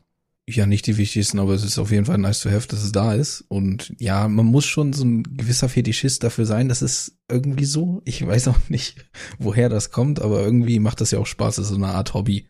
Da die Waffen ja auch komplett alle bis auf bis aufs Gassystem und die einzelnen Trigger ja auseinanderreißbar sind, theoretisch, und man selbst diese Interian, also die Sachen, die Interwaffe drin sind, die äh, das den Magazinfeed einleiten, etc., äh, auswechseln kann und halt tatsächlich modelliert und da sind. Also wenn man sich damit mit der Materie auskennt oder früher oder später kennt man sich nun mal aus, wenn man mit Tarkov spielt oder kommt man gar nicht drum rum, dann findet man da schon seine Freunde.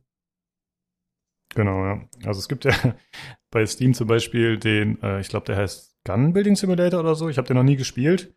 Aber jetzt, wo es Tarkov gibt, weiß ich nicht, ob man den doch so sehr braucht, ehrlich gesagt. Also es ist schon äh, ziemlich crazy, was man da so machen kann. Also um Äh, Nino, auch, ja. ja, sorry, um das relativ einfach zu sagen, alleine für die EA-Plattform, also für die M4-Plattform gibt's ähm, sechs verschiedene Upper und sieben verschiedene Lower ähm, Receiver, nur um mal die Breite so ein bisschen mm, wiederzugeben. Und alle, alle Munitionsarten und alle Gegenstände sind tatsächlich in der Realität so existent, bis auf eine Munitionsart, das liegt aber an dem Entwickler. Ähm, die, die gibt's in der Realität nicht. Aber den Rest, der Rest existiert. Und der Rest ist anhand von realen Modellen nachgebaut und, und sauber, sauber gemacht. Also du hast alleine für die AK-Plattform hast du fünf verschiedene Gasdruck, ähm, äh, Gasdruck, ähm, Gasfedern oben, die du anbauen kannst von den verschiedenen entsprechenden Systemen, die nicht zwingend einen Unterschied machen, aber die auf jeden Fall ähm, irg irgendwas tun oder mit dem du irgendwas zusammenbauen kannst. Und du kannst halt aus wirklich einer kacknormalen Waffe kannst du halt eine Waffe bauen, die deinen Ansprüchen und deinem, deinem Spielstil gerecht wird. Also, hast du ja schon erwähnt, ich spiele am liebsten AKs und je nachdem, welcher Händler du freigeschaltet hast, je nachdem, welches Level du bist, kannst du die Waffe halt so modifizieren, dass die von dem Punkt, wo sie, wenn du sie normal schießt, ohne mit der Maus dagegen zu steuern, zehn Zentimeter ähm, auf ähm, drei Schuss nach oben wandert, ähm, dass die schießt wie ein Laser. Also die ganzen, die ganzen Optionen hast du. Und das ist halt das, was wirklich, was wirklich mir auch sehr viel Spaß macht. Das ist nicht der, der größte Aspekt, aber ist auf jeden Fall ein wahnwitziger Aspekt, dass du quasi fast jede Waffe, ich glaube, die Waffe, für die es am wenigsten Modification gibt, äh, ist die PP Char. Für die gibt es nämlich nur unterschiedliche Magazine. Aber äh, vor allen Dingen je moderner die Waffensysteme, desto mehr Sachen kannst du drauf anbauen.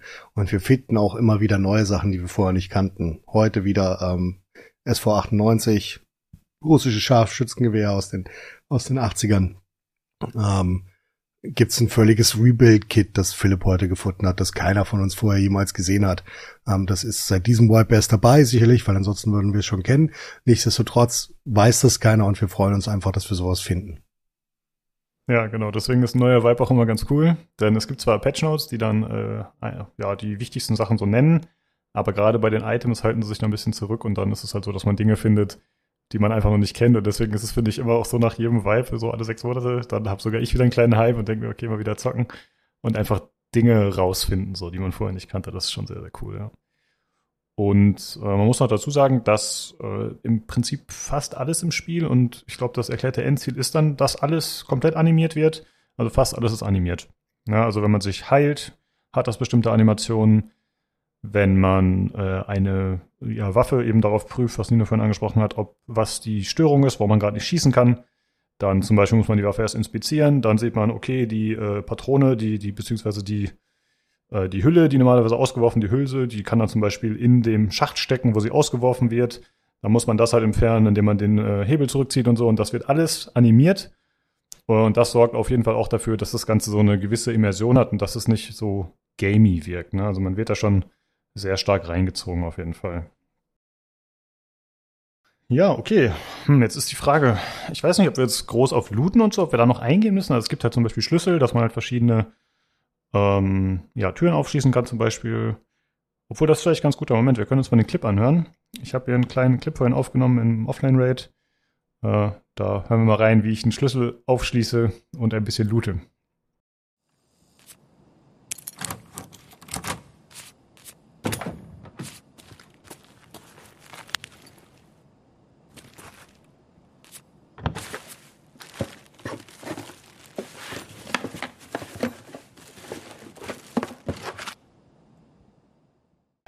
Glaube, wir haben zwar noch nicht alle Mechaniken erklärt, aber es wäre vielleicht äh, ganz gut, wenn wir jetzt ein bisschen darauf eingehen, wie das mit dem Sound in dem Spiel ist. Denn das ist ja ein nicht unerhebliches Element, oder Philipp? Der Sound in dem Spiel ist besonders wichtig, gerade da der Sound nochmal deutlich anders simuliert wird. Äh, wir haben verschiedene Kopfhörer, die du benutzen kannst, die alle ähm, den Sound anders berechnen, so dass du weiterhören kannst, dass gewisse Lautstärken runtergepegelt oder raufgepegelt werden. Wenn du ohne Ingame-Kopfhörer das Spiel spielst, dann äh, kannst du auf gewisse Entfernungen Dinge nicht mehr so laut hören wie jemand, der sie benutzt.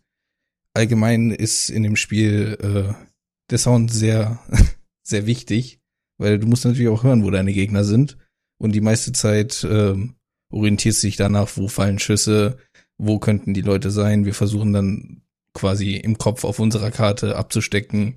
Der Gegner ist 20 Meter entfernt, der Gegner ist 100 Meter, die könnten auf den und den kämpfen oder sind gerade dabei, den, den Airdrop, der runtergekommen ist, zu umkämpfen, weil aus der Richtung Schüsse kommen. Also Sound ist schon wichtig. Also genau. das ist für uns immer die größte Diskussion, die wir haben. Also die, die, die meistgestellte Frage ist, ähm, Ortsangabe und oder hörst du das anders? Fragezeichen. Ja. das ist die meiste Konversation, die wir haben. Und wir hören tatsächlich, wir hören tatsächlich auch unterschiedlich. Jeder von uns äh, verballert sich seine Ohren mit, äh, weil er äh, Tarkov auf so hoher Lautstärke hört, ähm, mit Kriegsgeräte Premium Kopfhörern, die wir tragen. Und ähm, ich weiß nicht, ähm, Philipp hat das angesprochen, aber es gibt halt auch in-game 15 verschiedene Kopfhörer, die dir ein komplett anderes Hörerlebnis geben. Manche nehmen deutlich mehr Umgebungsgeräusche auf, Wind und so weiter, GSSHs, die ich am liebsten trage. Dafür hörst du dann auch deutlich mehr, als wenn du ähm, Kopfhörer trägst, die ein bisschen dumpfer sind, äh, Comtex zum Beispiel.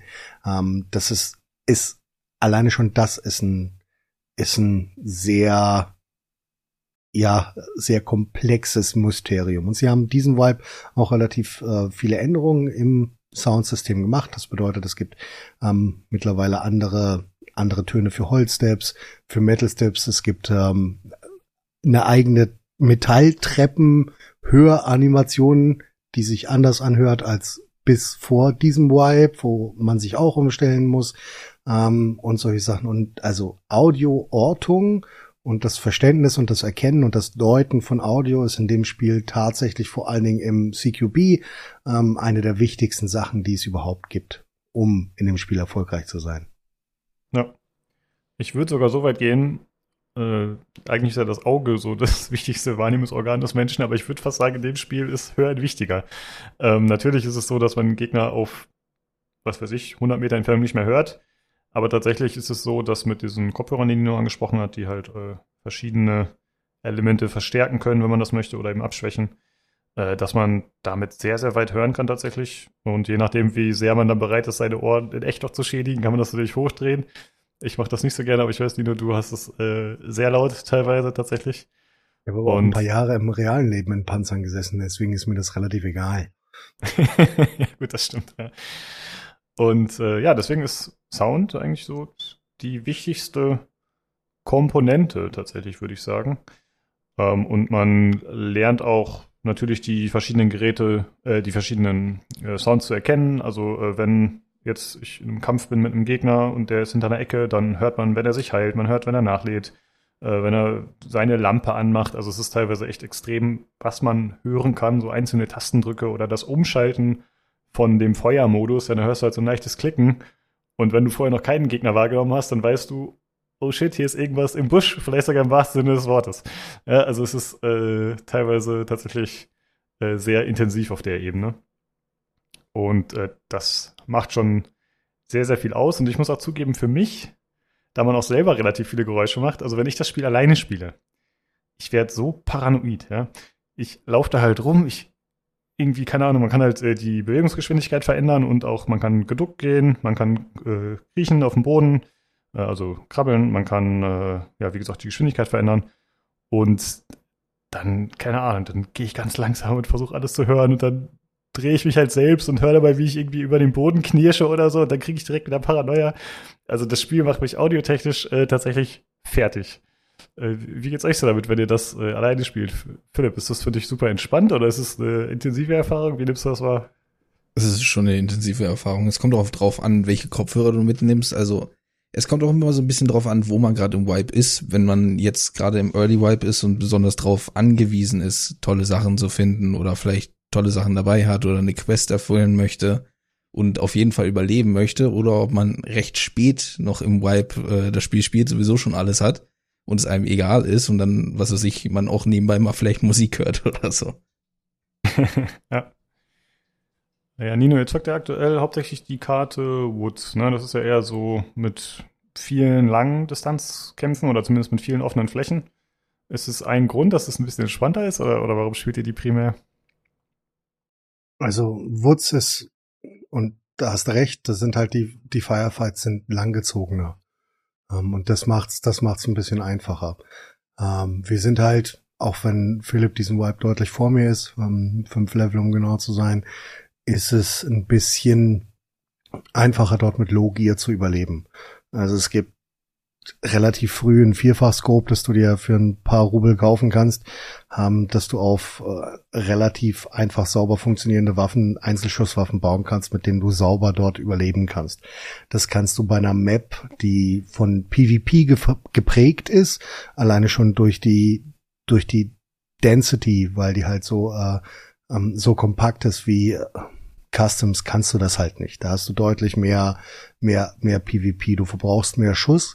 Ähm, und du hast halt, die Wahrscheinlichkeit ist deutlich größer, dass du in höherlevige Leute reinläufst, der vor höhere oder bessere Munition brauchst, die vor allen Dingen, bevor du den Flea Market hast, unglaublich teuer ist. Oder beziehungsweise gar nicht erst käuflich ist für dich.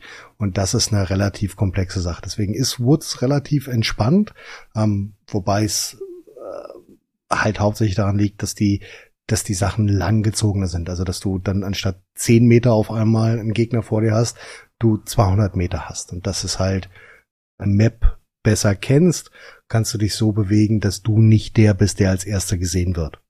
Und das macht's ja. einfacher, die Map zu spielen. Das bedeutet nicht, dass es einfach ist, aber im Gegensatz zu einer ähm, hochkomplexen High-Pace-Map wie Customs ist es einfacher und entspannter. Du kannst halt einfach auch mal irgendwo fünf Minuten liegen. Das kannst du in ja. vielen anderen oder auf vielen anderen Maps einfach nicht. Genau, das ultimative Gegenstück wäre dann halt äh, Factory, diese angesprochene Fabrikkarte, die halt extrem klein ist tatsächlich und dadurch, dass man eben so viel hört in dem Spiel und dadurch, dass leider auch die Spawns, also wo, wo die Spieler äh, starten können auf der Karte, dadurch, dass die relativ beschränkt sind von der Anzahl, ist es da halt so, dass man sich ziemlich schnell in die Arme läuft oder man hört die anderen schnell. Und das hat dann eher fast schon so ein Call of Duty-Gefühl, teilweise zumindest, wenn man guten Leuten zuschaut, die da irgendwie über die Maps flitzen Vielleicht jetzt am Anfang noch nicht so, aber später wird es dann halt äh, deutlich schneller tatsächlich. Ähm, ja, deswegen kommt es echt so ein bisschen drauf an, was man da für einen Spielstil bevorzugt. Und die meisten Leute haben dann auch so ihre Main Map sozusagen, die die am meisten spielen tatsächlich. Ja. Ähm, ja, okay, damit haben wir die Karten so ein bisschen abgesprochen und den Sound. Ähm, tatsächlich würde ich sagen, äh, sprechen wir über die Grafik. Nino, du bist ja jetzt hier äh, von uns sozusagen der Hardware-Experte und der, der sich äh, viel mit solchen Dingen beschäftigt. Äh, wie bist du so, oder äh, erzähl vielleicht mal, in welchen Einstellungen du spielst und wie du so zufrieden bist mit der Performance. Die Antwort, in welchen Einstellungen ich spiele, ist ja. Ähm, aber das liegt halt auch an meiner Hardware-Konfiguration. Nichtsdestotrotz, selbst mit einer 3090 und äh, einem 5950 ähm, bin ich beschränkt. Also da kann ich dann kann ich dann wählen, ob ich in 60 oder in 100 FPS spielen will. Ähm, mittlerweile gibt es tatsächlich DLSS, was das für viele relativ einfacher macht, die zumindest neue Grafikkarten haben. Ähm, aber man darf immer nicht vergessen, dass der ganze Quatsch in Unity programmiert ist und dass das rein theoretisch schon vom Gedanken her eine beschissene Idee ist. Ähm, und das merkt man halt an, an, an, an vielen Stellen. Nichtsdestotrotz für das, was es ist und was es bietet, bietet es tatsächlich eine, eine saubere und sehr, sehr schöne Grafik. Ähm, es bietet halt russischen Rost. Ähm, ich vergleiche das immer, vergleiche das immer so im Hinterkopf mit dem, wie sich, ähm, wie sich Stalker vor 15 Jahren für mich angefühlt hat. Auch wenn es logischerweise ganz weit davon weg ist, wie das aussah, aber so sieht's für mich aus. Es ist grafisch sehr, sehr schön. Ich bin vorhin gerade erst wieder ähm, nach einem Regenschauer und das Wetter ist übrigens dynamisch. Ähm, kam die Sonne raus und es wurde dann danach neblig, weil logischerweise, wenn es nach dem Regen die Sonne scheint, steigt ähm, äh, die Nässe auf und es bilden sich Nebelbänke und das sah einfach so schön aus in seiner Allgemeinheit, dass ich mir gedacht habe, wow, das Spiel ist eigentlich wahnsinnig geil. Und dann drehe ich mich wieder um, gucke auf den Felsen und der sieht aus wie ein Minecraft und denke mir, ach, muss das denn sein? Ja, aber das ist, ähm, um das relativ, um das relativ einfach zu sagen, die geben sich halt sehr viel Mühe bei Dingen, von denen sie denken, dass sie relevant sind. Und dieses Ambient, das Wetter-Ambient ist für sie unglaublich relevant. Ähm, dass du halt auf einer Map wie Woods, die weitläufig ist, rennst du regelmäßig in Nebelschwaden. Du gehst mit einem 30-fach Scope rein, weil du über die komplette Map Leute erschießen willst. Und natürlich ist es genau in diesem Moment neblig. Ja, das gleiche gilt für Schatten. Also der Schatten ist so dynamisch, ähm, dass du manchmal Bereiche einfach nicht sehen kannst, weil je nachdem wie die Sonne steht, der Schatten darauf fällt und du da drinnen einfach nichts sehen kannst. Das ist dann einfach, je nachdem wie du den Gamma deines Monitors eingestellt hast, ist es dann einfach nicht mehr sichtbar für dich. Ähm, und das macht das Ganze schon wieder, schon, schon wieder schön, dass sie sich da solche Mühe geben. Aber wie gesagt, es gibt halt auch wirklich die schlimmen Momente. Das sind, das sind viel Felsen, ähm, oder wenn jemand niedrige Grafikeinstellungen hat und du siehst im Scope, ähm, wenn er in Scope geht, wie die Bäume außenrum dann einfach Batzen werden. Also die werden nicht, die werden nicht viereckig oder so, sondern die werden einfach, wie wenn du die mit Tusche grob gemalt hast, impressionistisch. Ähm, so, so wird das dann. Und das ist dann, das ist dann traurig auf der einen Seite, aber um das relativ einfach zu sagen, ähm, das Spiel wünscht sich Hardware, es wünscht sich potente Hardware und je nachdem wie deine Auflösung ist, ähm, wird's, wird's immer komplexer. Ich spiele jetzt, ähm, spiele wie immer auf meinem Ultra Widescreen 3000 irgendwas mal 1440. Ähm, das sind schon viele Pixel für die 3090, die die da bewegen muss. Und das merkt man halt auch deutlich. Ähm, aber ich finde, find, wie gesagt, dies, das Ambient finde ich sehr, sehr schön. Aber es hat halt auch seine wirklich traurigen Stellen. Ähm, manchmal im letzten, im letzten Wipe hattest du Momente, wo es einfach die, die Grafiken von einzelnen Items nicht äh, geladen hat. Als einfach anstatt nach einer nach einer, oder hast einfach nach, anstatt einer Schachtel Kippen, die du in der Hand hast, wo normalerweise äh, verkryptisiert ähm, Marlboro draufsteht, als dann einfach eine Schachtel, ein viereckiges Ding, die ähm, weiß-rot war. Und das hat dann fünf Minuten gedauert, bis es geladen hat.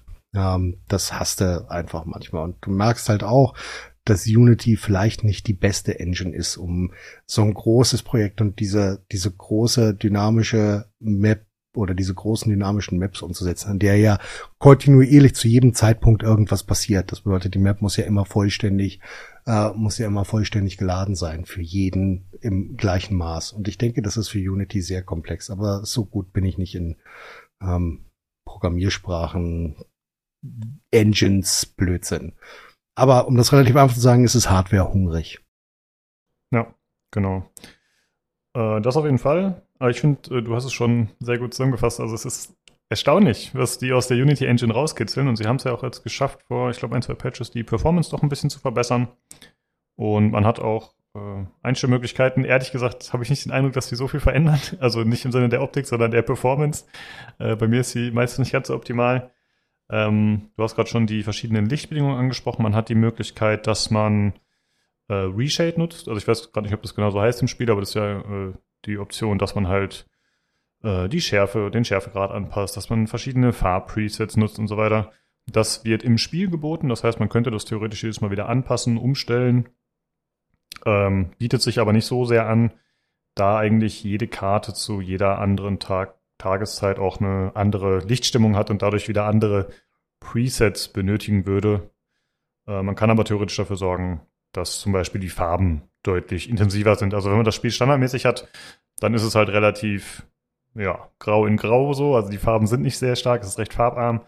Und Nino zum Beispiel hat äh, den Regler da ziemlich weit hochgedreht. Dann ist es halt doch äh, deutlich farbiger, ein bisschen. Ich wünsche mir bunte Dinge. Ich wünsche mir bunte Dinge. genau, ja. Ja, grün soll jetzt einfach nicht grau sein. Sehen wir es realistisch. Ja. Ja, kann ich absolut nachvollziehen. Ich, ich mag eigentlich diesen, diesen abgefuckten Look, der zugegebenermaßen nicht allzu realistisch ist dann farblich. Aber ich finde, es passt ganz gut zu dem Spiel tatsächlich. Ähm, Philipp, hast du noch irgendwas hinzuzufügen zur Optik? Nö, eigentlich nicht. Ich, ich lebe ja am unteren Ende des, des äh, Potentheitszentrums von, von meinem PC her. Also mein PC war gut, mal vor fünf Jahren mit meiner 1080 und dem i7. Das heißt, ich, mein Spiel ist komplett darauf eingestellt, dass ich maximale FPS irgendwie rausquetschen kann aus meinem System. Deswegen solche Sachen wie Posterfix, um irgendwie Farben anzupassen oder damit die Sonne noch ein bisschen mehr glänzt oder die äh, Wassereffekte sich wunderbar spiegeln, rühre ich gar nicht erst an. Hm. Ja. Stimmt, Post-Effekt war das Wort, das ich vorhin nicht äh, hatte. Nicht Reshade, genau. Sehr gut. Okay, so jetzt muss ich mal kurz gucken auf den Zettel. Wir haben noch so ein paar Mechaniken, die wir, glaube ich, noch nicht angesprochen haben. Ich finde, wir haben jetzt erstmal doch relativ viel abgedeckt. Ach so, vielleicht, weil wir gerade im Technik technischen Bereich sind. Äh, vielleicht einmal noch zur Steuerung angesprochen. Äh, das Spiel ist auch hier erschlagend. Ja? Also äh, es ist alles sehr gut einstellbar, muss man dazu sagen. Also man kann ähm, Tasten per Doppeldruck auslösen, man kann per gedruckt, äh, gedrückt halten auslösen oder man kann zum Beispiel kombinieren mehrere Tasten, also zum Beispiel Shift plus Alt macht das oder Shift plus T macht das. Also man kann das schon sehr, sehr gut und sehr individuell einstellen. Da merkt man halt, ja, es ist ein PC-Spiel und primär darauf ausgelegt und da bin ich auch sehr zufrieden, dass sie das so ermöglichen. Aber es gibt eine Fülle an, äh, an Bewegungsoptionen und äh, Tastenoptionen. Also man kann sich um Ecken lehnen, man kann Granaten rollen, man kann Granaten werfen, man kann Granaten um Ecken werfen, man kann äh, blind um die Ecke schießen sozusagen, dass man halt nicht schaut, sondern einfach Oder nur über, über eine Deckung. Deckung drüber schießt. Genau, also da gibt's äh, massive Möglichkeiten. Wenn man zweimal R drückt anstatt einmal, macht man ein, äh, wie nennt sich das, Tactical Reload. Das heißt, man, genau, man schmeißt das Magazin auf den Boden, anstatt es extra wieder wegzustecken. Äh, grundsätzlich ist es natürlich so, wenn man nachlädt, dass wenn man dann das neue Magazin reinpackt, das alte Magazin behält die Anzahl der Schüsse, die drin waren. Das heißt, Magazin muss man manuell nachladen. Äh, es gibt einfach sehr viele Dinge und auch die Steuerung ist dementsprechend umfangreich. Aber ich finde, das ist eigentlich ziemlich gut gelöst. Es gibt immer noch so ein paar Sachen, wo man sich wünschen würde, ja, dieses oder jenes könnten sie noch optimieren. Aber prinzipiell für die Möglichkeiten, die einem geboten werden, finde ich, haben sie es eigentlich ganz gut untergebracht auf der Tastatur, sogar schon standardmäßig. Ja, und ich kann, kann tiefenentspannt sagen, dass auch ich mit zweieinhalbtausend Stunden äh, manchmal einfach äh, Philipp anbrülle mit den Worten, sag mir die Tastenkombination für, ja, weil ich es einfach nicht weiß oder weil du die einfach nicht oft genug benutzt. Ja. Ich habe äh, die Tage noch von Philipp gehört, dass äh, Philipp, du meintest, du hast dir manche Sachen umbelegt, dass du die Taste einfach nur lange gedrückt halten musst oder so? Ja, sowas wie zum Beispiel das Magazin überprüfen, wenn man, das war standardmäßig, glaube ich, auf Control, äh, also Control und R gleichzeitig drücken.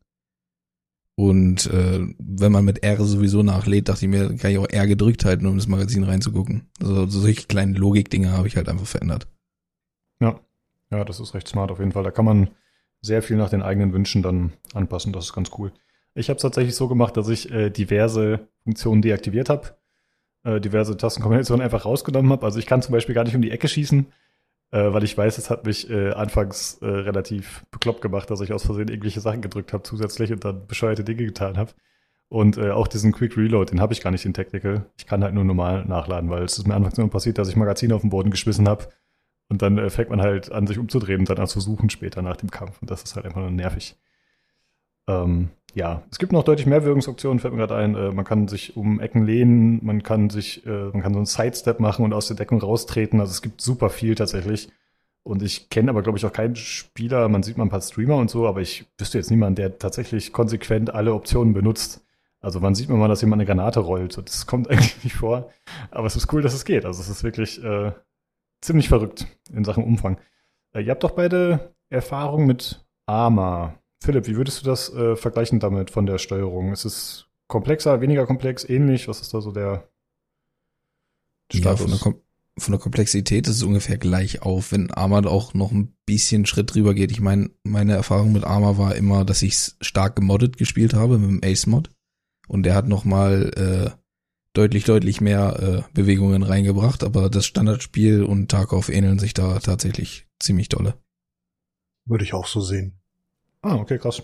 Ich dachte, Arma wäre nochmal extremer, deutlich extremer, aber ja. Ja, okay.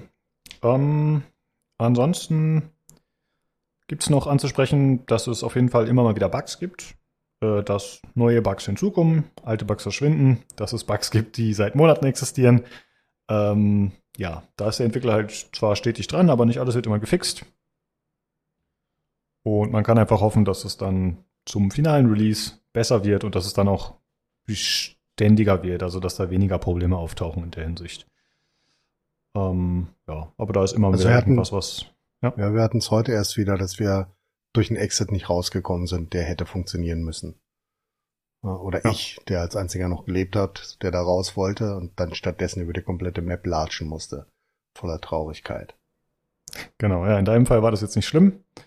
Aber das kann natürlich auch bedeuten, dass man eben wichtige Dinge verliert, wie das halt so ist. Ne? Und gerade in so einem Spiel, wo das ein bisschen, es ist halt kein Call of Duty, wo man einfach mal eine Runde startet und man ballert zehn Minuten rum und dann ist man wieder raus und hat halt ein bisschen Erfahrung von dem Charakter, sondern es hat tatsächlich Auswirkungen sozusagen, wo ein bisschen was dranhängt und aber das macht das Spiel ja irgendwie auch so spannend. Ne? Also wenn, wenn das nicht gegeben wäre, äh, dass es äh, ja immersiv ist und dass es immer spannend ist, so dann ja, dann wäre es halt auch ein langweiligeres Spiel auf jeden Fall. Ne? Das macht das macht es halt so rewarding auch, wenn man dann, wenn man es schafft oder so.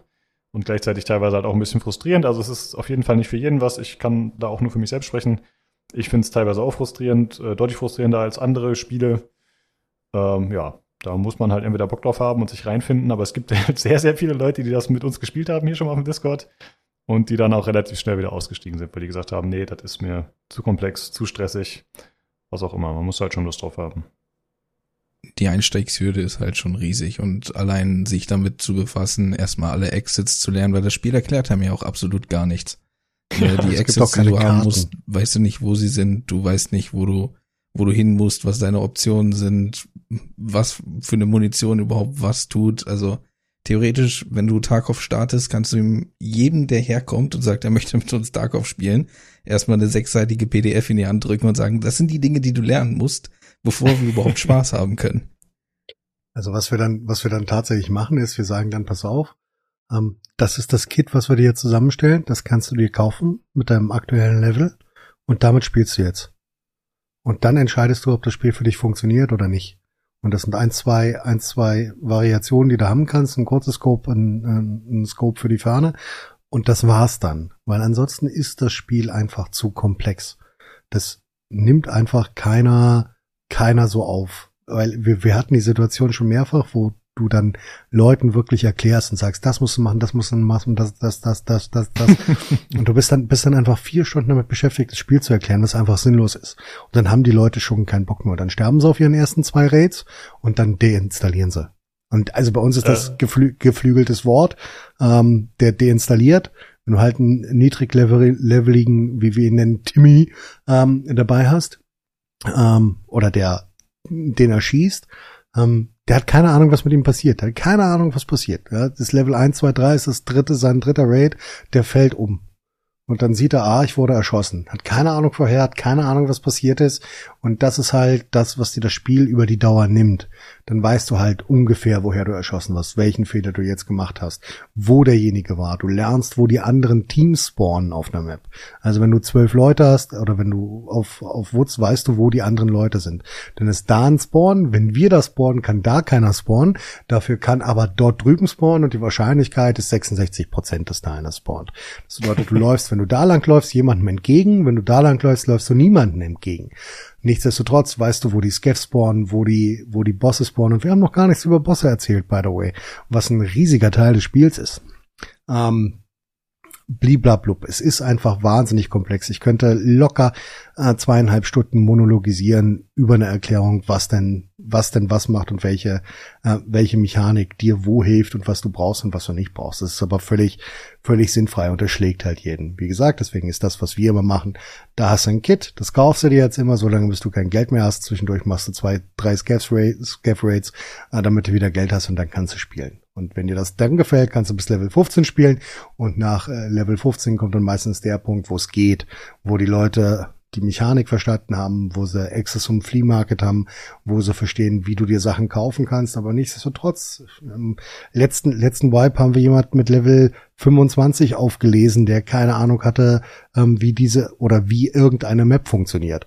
Einfach hilflos. Ist halt rumgelaufen, hat Leute erschossen, weil er das kannte, weil er das konnte, weil er halt 18 ist oder so und einfach die Reflexe hat, ähm, aber keine Ahnung hat, was er gemacht hat. Und wir konnten ihn dann innerhalb von zwei, drei Wochen einfach auf 20, 15 Level pushen oder so. Einfach mit dem Hintergrundwissen. Genau, ich habe ja zur Vorbereitung nochmal den fünften Podcast von uns, wie gesagt, gehört, Folge 5. Und äh, da, das war halt äh, Anfang 2018, da war das Spiel natürlich noch lange nicht so umfangreich, aber es gab schon ähnliche Mechaniken, die existiert haben und äh, ich habe halt ein bisschen erzählt. Ich weiß gerade nicht mehr die Spieldauer, die ich hatte. Ich habe nicht sehr lang gespielt, glaube ich, weil ich es halt, wie gesagt, äh, kompliziert fand. Aber tatsächlich, ja, habe ich da viele Sachen einfach nicht beantworten können oder nicht genau gewusst, weil ja, das findet man halt alleine nicht mal so eben raus. Also es ist wirklich, man ist sehr auf externe Sachen angewiesen. Und Nino hat es gerade schon angesprochen, man hat auch äh, relativ wenig Anzeigen. Man hat keine Killcam am Ende, wenn man stirbt. Äh, man kriegt zwar angezeigt, vielleicht welche Munition er getötet hat, welches Kaliber, aber das ist ja nicht unbedingt äh, das, was einem dann hilft. Man hat im Spiel keine Karte, wie angesprochen. Man hat äh, kein großartiges HUD. Also man hat halt nur, es wird einem angezeigt, welche Stances man gerade hat, wie schnell man sich bewegt. Äh, wenn man in-game redet, gibt es da noch eine Anzeige für und vielleicht noch äh, Oben gibt's noch so eine, so eine Waffenbar und so ein, nochmal eine Anzeige für den Charakter, was verletzt ist oder so. Aber es ist sehr reduziert tatsächlich. Es gibt keinen Questmarker, man hat keinen Marker bei Teammates, bei Gegnern, man kann nichts markieren in der Welt. Also es ist wirklich extrem reduziert. Es ist eben auf Realismus getrimmt, relativ hart. Und das äh, ja, führt dazu, dass es einfach unübersichtlich ist erstmal und Teamkills sind auch bei uns nicht unüblich. Ich habe Nino jetzt gerade erst in seiner ersten Runde diesen Vibe habe ich über einen Haufen geschossen äh, in einem kleinen Kampf, den wir gegen einen Gegner hatten. Äh, Nino hat angesagt, hey, ich komme jetzt angelaufen. Ich habe es äh, nicht gehört, wahrscheinlich weil ich voller Adrenalin war und habe ihn dann einfach weggeschossen, weil ich dachte, das wäre der Gegner. Ja, und das kommt halt immer wieder vor. Also das äh, geht auch geht nicht final weg. Also solange das Spiel so bleibt, das ist ein bisschen unklar, ob es da vielleicht irgendwann mal Erkennungsmechaniken gibt. Aber wenn nicht, ja. Tag später habe ich genau dasselbe getan bei Nino. und, das ja, und ich habe und ich habe ich habe und ich hab fünfmal gebrüllt, das bin ich, das bin ich, das bin ich. Und dann hörte ich nur noch ratatatatatatat. Ja war ich, war ich, war ich auch unglücklich. Ja, es ist halt, also selbst, selbst bei uns und Philipp und ich spielen sehr viel miteinander. Sobald du dann irgendwo bist, wo du nicht weißt, wie der andere sich verhält und äh, wie der läuft, wenn du an einem Punkt der Karte bist, den du nicht so oft bewegst oder bespielst, dann sind, sind die Ansagen kritisch. Ohne das funktioniert's nicht. Und du hast halt, ich meine, das, das Lustige ist halt einfach, du hast halt eigene Namen für Geländemarkierungen. Ja? Dann hast du die, die Hügel des Hinterhalts ja, den SMH, ja, oder irgendwas, damit der andere weiß, wo du ungefähr bist. Den Thermalhügel gibt's auch noch. Ähm, und solche lustigen Sachen, damit du, gibt ein Hügel, zwei Hügel, keine Ahnung, völlig egal. Ähm, du benennst einfach Dinge, entweder weil du es irgendwo mal in einem Stream gehört hast und weißt, okay, das ist Castle, ähm, das ist das Gerippe, ähm, das sind zwei unterschiedliche Dinge, das weiß auch keiner, aber Freude. Und die, die das macht das Spiel halt so wahnsinnig komplex. Du musst dir vorher einprägen, wie die Leute aussehen, ähm, damit du ungefähr weißt, wie du auf jemanden schießen kannst. Damit, wenn du jemanden siehst, der eine andere Ausrüstung trägst, erstmal ähm, erstmal schießt und dann fragst oder andersrum. Was passiert uns immer noch? Und selbst wir verlaufen uns ähm, manchmal gegenseitig. Das ist besser, je öfter du zusammen auf einer Map spielst, dann weißt du, wo die Leute langlaufen, aber dann ist halt auch relevant, dass jeder weiß, wo der andere langläuft. Und das ist halt auch manchmal relativ komplex, um das relativ einfach zu sagen. Aber das macht halt genau. für mich den Hauptteil des Spiels auf, dass es du halt nicht weißt, wer das da gerade ist und wer da gerade auf dich zuläuft und bliblablub. Ja, also die, die, die, die Spannung und die Intensität entsteht halt einfach dadurch, dass halt das Spiel Hardcore ist. Ne? Dass es halt äh, auch immer Konsequenzen gibt für Taten, die man macht. So, das ist halt das Coole. Und wenn ich jetzt zum Beispiel äh, einen neuen Helm finde und in, in einem Raid und ich sehe, oh, okay, der ist besser als der aktuelle und ich setze mir einen blauen UN-Helm auf und ich sag euch beiden nichts davon, und dann schießt mich einer über den Haufen, ja, dann brauche ich mich halt nicht wundern. Dann habe ich halt die Ansage nicht gemacht. So, ne? äh, ja, das sind so Sachen, die dann passieren. Und wir haben ja sogar noch den Vorteil, dass wir tatsächlich gemeinsam auf dem Discord spielen und wir streamen dann in der Regel. Das heißt, äh, wenn man einen zweiten Monitor hat, dann kann man sich die Streams der anderen da draufziehen. Aber selbst dann hast du halt nicht immer alles im Blick. Ne? Das äh, ja, geht dann halt schnell, ist chaotisch und dann passiert das. Richtig. Und die ja. Komplexität steigt halt auch mit der Anzahl der Mitspieler. Wenn du zu fünft irgendwo reinlädst, dann hast du keine Ahnung, wo drei davon sind. Ja, das ist ganz einfach so. Und wie oft dann, dann wird auch die, die Konversation wird hitziger. Ja, wo, wer, was, was bist du? und für mich ist halt, für mich ist halt, wenn mich am Anfang immer jemand gefragt hat, wie ich das, wie ich das Spiel sehe oder wie ich äh, wie die Intensität des Ganzen ist, habe ich immer gesagt, ähm, als meinen einzigen Vergleichs, äh, Vergleichsmonitor, ähm, PUBG, wenn du einer der letzten zwei warst. Ja, dann hast du, als du so ein Herzrasen am Anfang, als dieses Battle Royale, als der Battle Royale Quatsch noch neu war, ähm, als du einfach so ein Herzrasen hattest, so ein Adrenalinschub, wie du ihn beim Gaming fast nie hast. Und den hast du fast kontinuierlich bei, ähm, bei Escape from Tarkov, vor allen Dingen am Anfang, wenn dir noch nicht egal ist, dass du ähm, Ausrüstung oder sowas verlierst. Also Gear 4 ist eine, ist eine ganz schlimme Sache, dass Leute dann halt wirklich Angst haben, ihr gutes Gier zu nehmen und dann einfach mit einem Haufen Schrott reingehen, weil sie Angst haben, ihre schöne Waffe zu verlieren. Dafür brauchst du halt ein paar Vibes, um zu verstehen, dass du ohne Einsatz, äh, dass du je höher der Einsatz ist, desto höher ist auch der Gewinn. Ja, und dass es am Ende egal ist, weil du eh am Ende genügend übrig hast. Wir merken das am Ende jedes Vibes. Ähm, wir merken, okay, wir haben jetzt noch fünf, sechs Tage und dann hat jeder von uns noch 15 Millionen Rubel im Stash und so viele Waffen und Munition, dass er sie niemals verspielen kann. Ja, und das merkst du dann halt. Und das nimmt dir halt wirklich diese G4 auch vom Anfang relativ schnell dann irgendwann raus. Genau. Also es gibt halt echt Leute, die spielen das Spiel vielleicht den ersten Vibe oder so, die, oder wahrscheinlich später auch noch, ja, die, die horten Gear an, äh, die sammeln super viel Zeug, sind dann Ende der Cycle nach sechs Monaten und es gibt einen neuen Vibe und dann haben die halt noch ihre Premium-Waffen äh, im Stash liegen und haben die halt nie angerührt und nie damit gespielt. So, ne? Also ich meine, ich will mich da auch nicht rausnehmen, bei mir passiert das auch teilweise, aber zumindest äh, eigentlich ist es so, wie Nino gesagt hat, ne, ja, es ist halt der, der, Spaß entsteht beim Spiel, ja, in den Kämpfen, wenn es intensiv ist und da soll man auch sein Zeug mitnehmen und wenn es weg ist, ist es weg. So, da hast du eine Last von den Schultern und das muss nicht mehr deinen Stash vermüllen, ja. Also äh, man muss sich da ein bisschen von lösen, aber das ist tatsächlich leichter gesagt als getan, gerade wenn man es neu spielt. Ähm, ist alles nicht so einfach tatsächlich, ja. Ähm, ja, Nino, du hast vorhin schon die Bosse angesprochen tatsächlich und wir haben ja noch gar nicht so richtig über die Scav-Mechaniken gesprochen und wie das ist, wenn man als Scav spielt. Ähm, deswegen, Philipp, würdest du mal erklären, was so diese dritte Fraktion ausmacht und wie man das als Spieler nutzen kann, was da so los ist? Also die Skeff-Fraktion an sich sind erstmal KI-Spieler und KI-gesteuerte Spieler, die man selber als Spieler aber ebenfalls äh, steuern kann. Dann startet man nicht wie mit seinem PMC am Anfang der Runde. Man hat ja mal einen gewissen Rundentimer, der variiert zwischen Map von Map zu Map immer, ob's 30 Minuten oder ich glaube maximal 40 Minuten ist das längste auf Woods.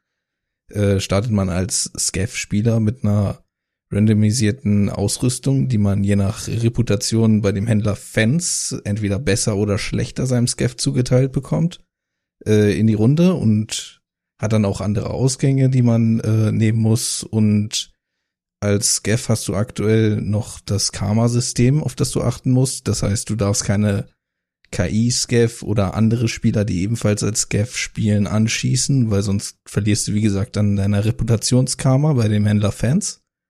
Und ja, eigentlich versuchst du genau das gleiche zu erreichen wie äh, mit deinem PMC.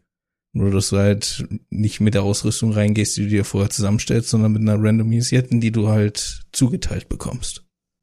Genau, also man ist im Prinzip äh, jämmerlich ausgerüstet im Vergleich zu dem, wie man sich ausrüsten könnte, wenn man einen PMC hat. Ähm, das führt aber dazu, dass die AI nicht auf einen schießt. Man kann theoretisch mit denen zusammenarbeiten. Äh, man kann die für sich nutzen. Ja, wenn man jetzt rausfindet, okay, da kämpft gerade ein PMC gegen mehrere Scavs. Scavs sind jetzt nicht komplett ungefährlich. Es ist zwar dumme KI, aber irgendwann haben die auch einen Lock-on und schießen dir einfach ins Gesicht. Haben wir alle schon erlebt. Und dann kann man halt, äh, ja, vielleicht Hinterhalte legen, oder sich mit anderen Sketch-Spielern verbünden. Äh, also gibt es auf jeden Fall Möglichkeiten. Da wäre es dann zum Beispiel auch wieder relevant, dass man auch Ingame Voice-over IP hat. Dann kann man halt auch mit anderen Sketch sprechen, äh, mit Spielern und mit denen irgendwas zusammen machen. Und prinzipiell ist es auch so, dass man ja teilweise für bestimmte Quests äh, irgendwelche Items braucht. Hm. Die kann man auch als Scav zum Beispiel dann holen und äh, die dann auf den PMC-Charakter übertragen, wenn man dann überlebt. Hast du was zu ergänzen, Nino? Nö, das hast du ah, sehr okay. gut sehr gut umfasst. Sehr gut.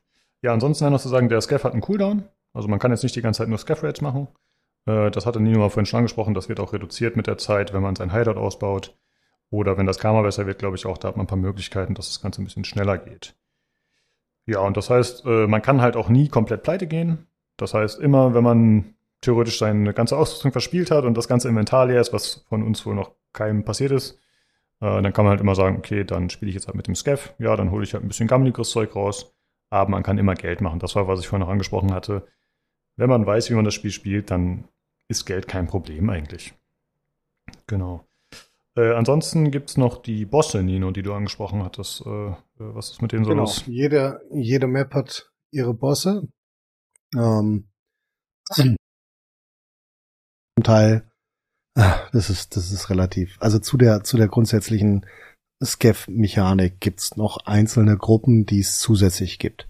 Ja, die sind besser ausgerüstet und haben ähm, sind härtere, härtere AI-Gegner. Ähm, es gibt noch Raider, es gibt Rogues. Ähm, irgendwas habe ich sicherlich noch vergessen. Ähm, Raider sind ehemalige ja, die Kultisten, äh, die gibt's aber nur nachts. Die habe ich auch nur ein oder zweimal gesehen. Matt ist mal angestochen worden, das war lustig. Ähm, die schleichen sich an einen ran äh, und erstechen einen mit dem Kultistendolch äh, und vergiften einen. Ähm, auch, auch witzig, äh, vor allen Dingen nachts macht's das Ganze noch ein bisschen immersiver, wenn jemand durchs Gras kriechen kann und einfach vor dir hochspringt und dir einen Dolch ins Gesicht rammt. Ähm, ja, ähm, die sind noch mal ein bisschen, ein bisschen deutlich schwerer und schießen deutlich besser. Ähm, die Rogues vor allen Dingen sind extrem widerlich. Die haben eine, eine Kampfdistanz von 250 Metern und schießen damit mit schweren Maschinengewehren oder ähm, ähm, ihren, ihren persönlichen Waffen einfach relativ genau. Dann weißt du noch genau, wenn der erste Schuss kommt, hast du noch die Möglichkeit, dich aus dem Side zu bringen. Ansonsten bist du mit dem nächsten tot. Ähm, Bosse. Es gibt äh, Pro Map Bosse, das ist ähm, Reshala für ähm, Customs, ähm, Killer für ähm, Autobahnkreuz. Ihr müsst mir mal sagen, wie das Zeug auf Englisch heißt. Ich vergesse es immer. Interchange. Dann sein Bruder Tagila für Factory, der ist im vorletzten Wipe dazugekommen. Ist ein lustiger Mann mit freiem Oberkörper und einem Hammer, der dich auch zur Not mit einem Vorschlaghammer verprügelt. ähm, dafür aber jedwede Munition quasi isst und kannst also normale Munition, die doch relativ stark ist, kannst du 200 Schuss auf ihn schießen und da fällt nicht um. Ähm, und dafür brauchst du dann relativ andere Sachen. Es gibt Stürmen auf ähm, Woods, die wir relativ spielen, dessen Signature Move ist, dass er mit einer SVD, mit High Power Ammo äh, double tappt und das hörst du dann. Du hörst dann, wenn der Chef da ist, dann geht's bum bum, bum bum, bum bum. Und du hast die Schüsse und dann weißt du, er ist da. Ähm, und ähm, das vielleicht auch noch, jede Waffe hat seine eigene Soundsignatur. Nur mal so nebenbei, du kannst Waffen erkennen anhand des Sounds. Different Story. Äh, ja. ähm, Warte, da unterbreche ich kurz. Das passt gerade ganz gut. Dann schmeiß mir noch mal einen kleinen Clip rein. Und zwar habe ich was aufgenommen. Da habe ich äh, erst mit der M700 mit dem Scharfschützengewehr geschossen und dann mit der MDA mit dem Sturmgewehr. Das hören wir uns jetzt mal an.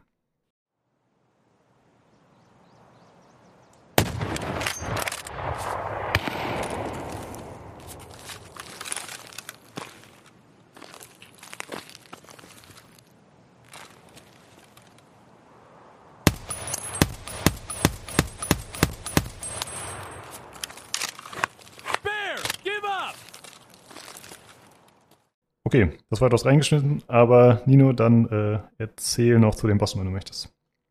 Relativ einfach. Wen habe ich vergessen? Sanitar ähm, gab's noch.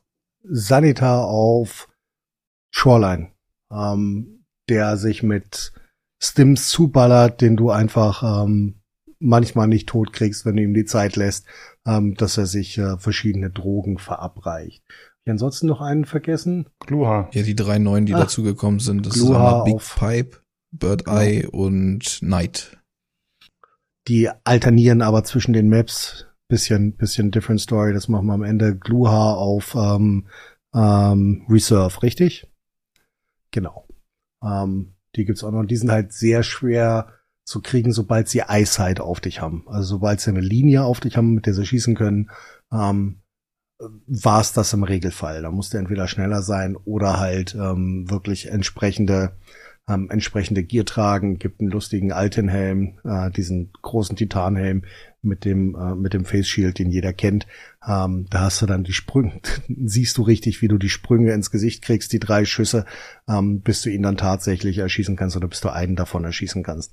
Ähm, ist relativ komplex und ähm, Bosse umlaufen wir tatsächlich relativ oft, außer wir brauchen sie, dann, dann holen wir sie auch, ähm, wenn es sein muss. Aber unter drei Leuten wird's relativ komplex, die zu kriegen aus Nähe.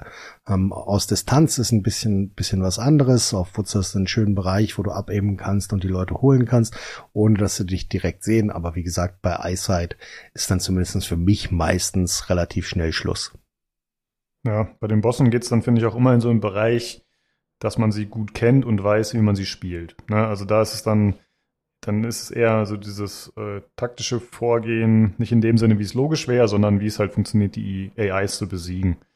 Ähm, dass man sie halt mit bestimmten Taktiken, mit Granaten irgendwie raustreibt. Also funktioniert mittlerweile auch nicht mehr so gut, aber sie haben halt ihre bestimmten Patterns, wie sie agieren. Sie haben äh, bestimmte Dinge, die sie tun. Und wenn man das weiß, dann hat man zumindest bessere Chancen, sie zu bekämpfen, was aber nicht heißt, dass es dann immer einfach ist, auf keinen Fall. Ja, die Patterns haben sich halt relativ aufgelöst in den letzten zwei Vibes. Das war vorher, vorher deutlich einfacher und wusstest du, wo die Leute, wo die Leute hundertprozentig spawnen, wo sie sind und wie sie sich dann bewegen. Aber die Patterns sind halt wirklich ausgelaufen. Die läuft, läuft halt mittlerweile ein Boss ähm, 200, 300, 400 Meter von seiner eigenen Spawn-Location entfernt entgegen und das ist dann schon schwierig. Ja, äh, magst du noch was zu den neuen Bossen erzählen, die Rom? Ja, Philipp. Ja, Nino hatte ja, glaube ich, noch gar keinen. Wir hatten bis jetzt ein einziges Mal getroffen. Ne, die haben ja alle eine unterschiedliche Spawn-Chance äh, Spawn-Chance, mit der sie äh, spawnen können auf verschiedenen Maps, jeweils auf Customs, Woods, Shoreline und Lighthouse, glaube ich, wo sie auch ähm, dann immer als Dreiergruppe agieren. Das heißt, du hast halt Big Pipe, das ist jemand mit einem großen Granatwerfer, der einem direkt ins Gesicht stürmt und dem man eigentlich aus dem Weg gehen sollte. Bird Eye ist halt so ein Scharfschütze, der sich immer sehr weit hinter seinen äh, Kameraden positioniert und einen versucht aus der aus der Entfernung das Licht auszupusten. Und Knight ist halt einfach so ein, so ein Mischmasch aus beiden, der dazwischen agiert. Genau. Und auch so, die Bosse sind ein bisschen unterschiedlich, aber teilweise haben sie halt auch eine Entourage dabei, die ihnen hilft. und das Ganze nochmal schwieriger macht. Ähm, eine Sache vielleicht noch zu den Bossen. Ich weiß nicht, ob das bei allen so ist, aber die haben eine höhere HP-Anzahl. Ne? Also das ist so ein bisschen das eine Element, was, finde ich, so ausbricht aus diesem Realismusanspruch. Also ein Headshot ist, glaube ich, immer noch ein One-Kill, soweit ich weiß, wenn sie keine Helm auf haben. Aber äh, ich glaube zum Beispiel Tagila hat 800 HP oder so, wenn ich mich vertue. Muss ich zwischenreden, weil es ist tatsächlich nicht, wie ich heute tatsächlich erst erfahren habe, haben sogar Scavs ja. einen Spawnpool, dass äh, der äh, unterschiedliche Variationen zulässt. Das heißt, Scavs können auch zwischen 440 und 500 HP haben. Und äh, Bosse haben in der Regel immer sehr viel und auch einzelne Extremitäten und der Kopf können auch gerne mal 50 bis 80 HP haben. Das heißt, äh, Round, die äh, 40 Damage macht oder so, dann können die auch mal zwei Kopfschüsse durch die Augen überleben. Ah, okay. Ja. Genau, und das ist so ein bisschen das, was so ein bisschen ausbricht aus dem Muster, was einen dann erstmal anfangs vielleicht ein bisschen überraschen kann. Ich finde es persönlich auch nicht so cool, aber es erhöht natürlich den Schwierigkeitsgrad dann, was ja irgendwie auch angebracht ist. Ja. Okay, damit äh, haben wir die Bosse abgehandelt. Ach so, ich habe noch aufgeschrieben hier RPG-Elemente. Also wir haben es vorhin schon mehrfach angerissen. Es gibt halt äh, Stats, die der Charakter hat. Also man levelt zum einen durch die Quests, durch Kills, durch Loot. Im Prinzip alles, was man macht. Heilen, trinken, essen. Alles bringt Erfahrung in verschiedenem Maße. Und wenn man levelt, sorgt das dafür, dass die Werte auch steigen, beziehungsweise wenn man die Aktionen durchführt, steigen die Werte, wie man es halt zum Beispiel auch aus Skyrim oder so kennt. Äh, wenn ich mich viel heile, dann steigt mein, äh, oh, ich weiß gar nicht, wie der heißt, der Medizinskill. Es gibt, äh, keine Ahnung, es gibt Surgicals, also äh, dass man sich operiert, wenn man zum Beispiel äh, ein Bein wiederherstellt, was vorher blacked war.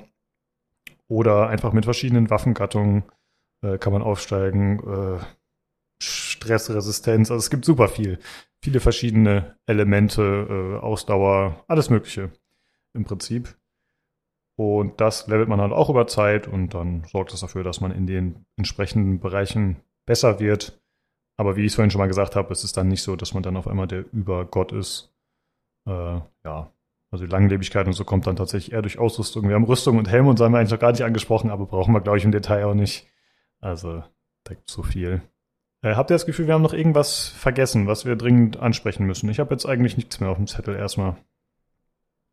Also ich denke, da sind noch, sind noch eine Million Sachen und wir haben nur am, an der Oberfläche des Ganzen gekratzt. Um das relativ einfach zu sagen.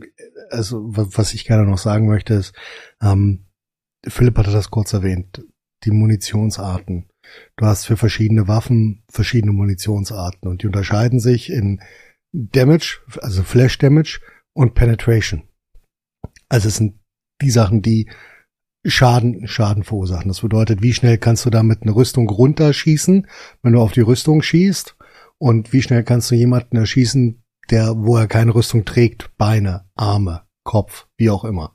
Ähm, es gibt unterschiedliche schützenswerte Bereiche, ähm, die du mit Armor unterschiedlich schützen kannst. Es gibt Armor, die schützt nur den Thorax. Es gibt Armor, die schützt Magen und Thorax. Es gibt Armor, die schützt ähm, Beine, nee, Arme und den Rest vollständig. Es gibt unterschiedliche Rüstungsklassen, ja, die sich unterschiedlich gegenüber verschiedener Munition verhalten.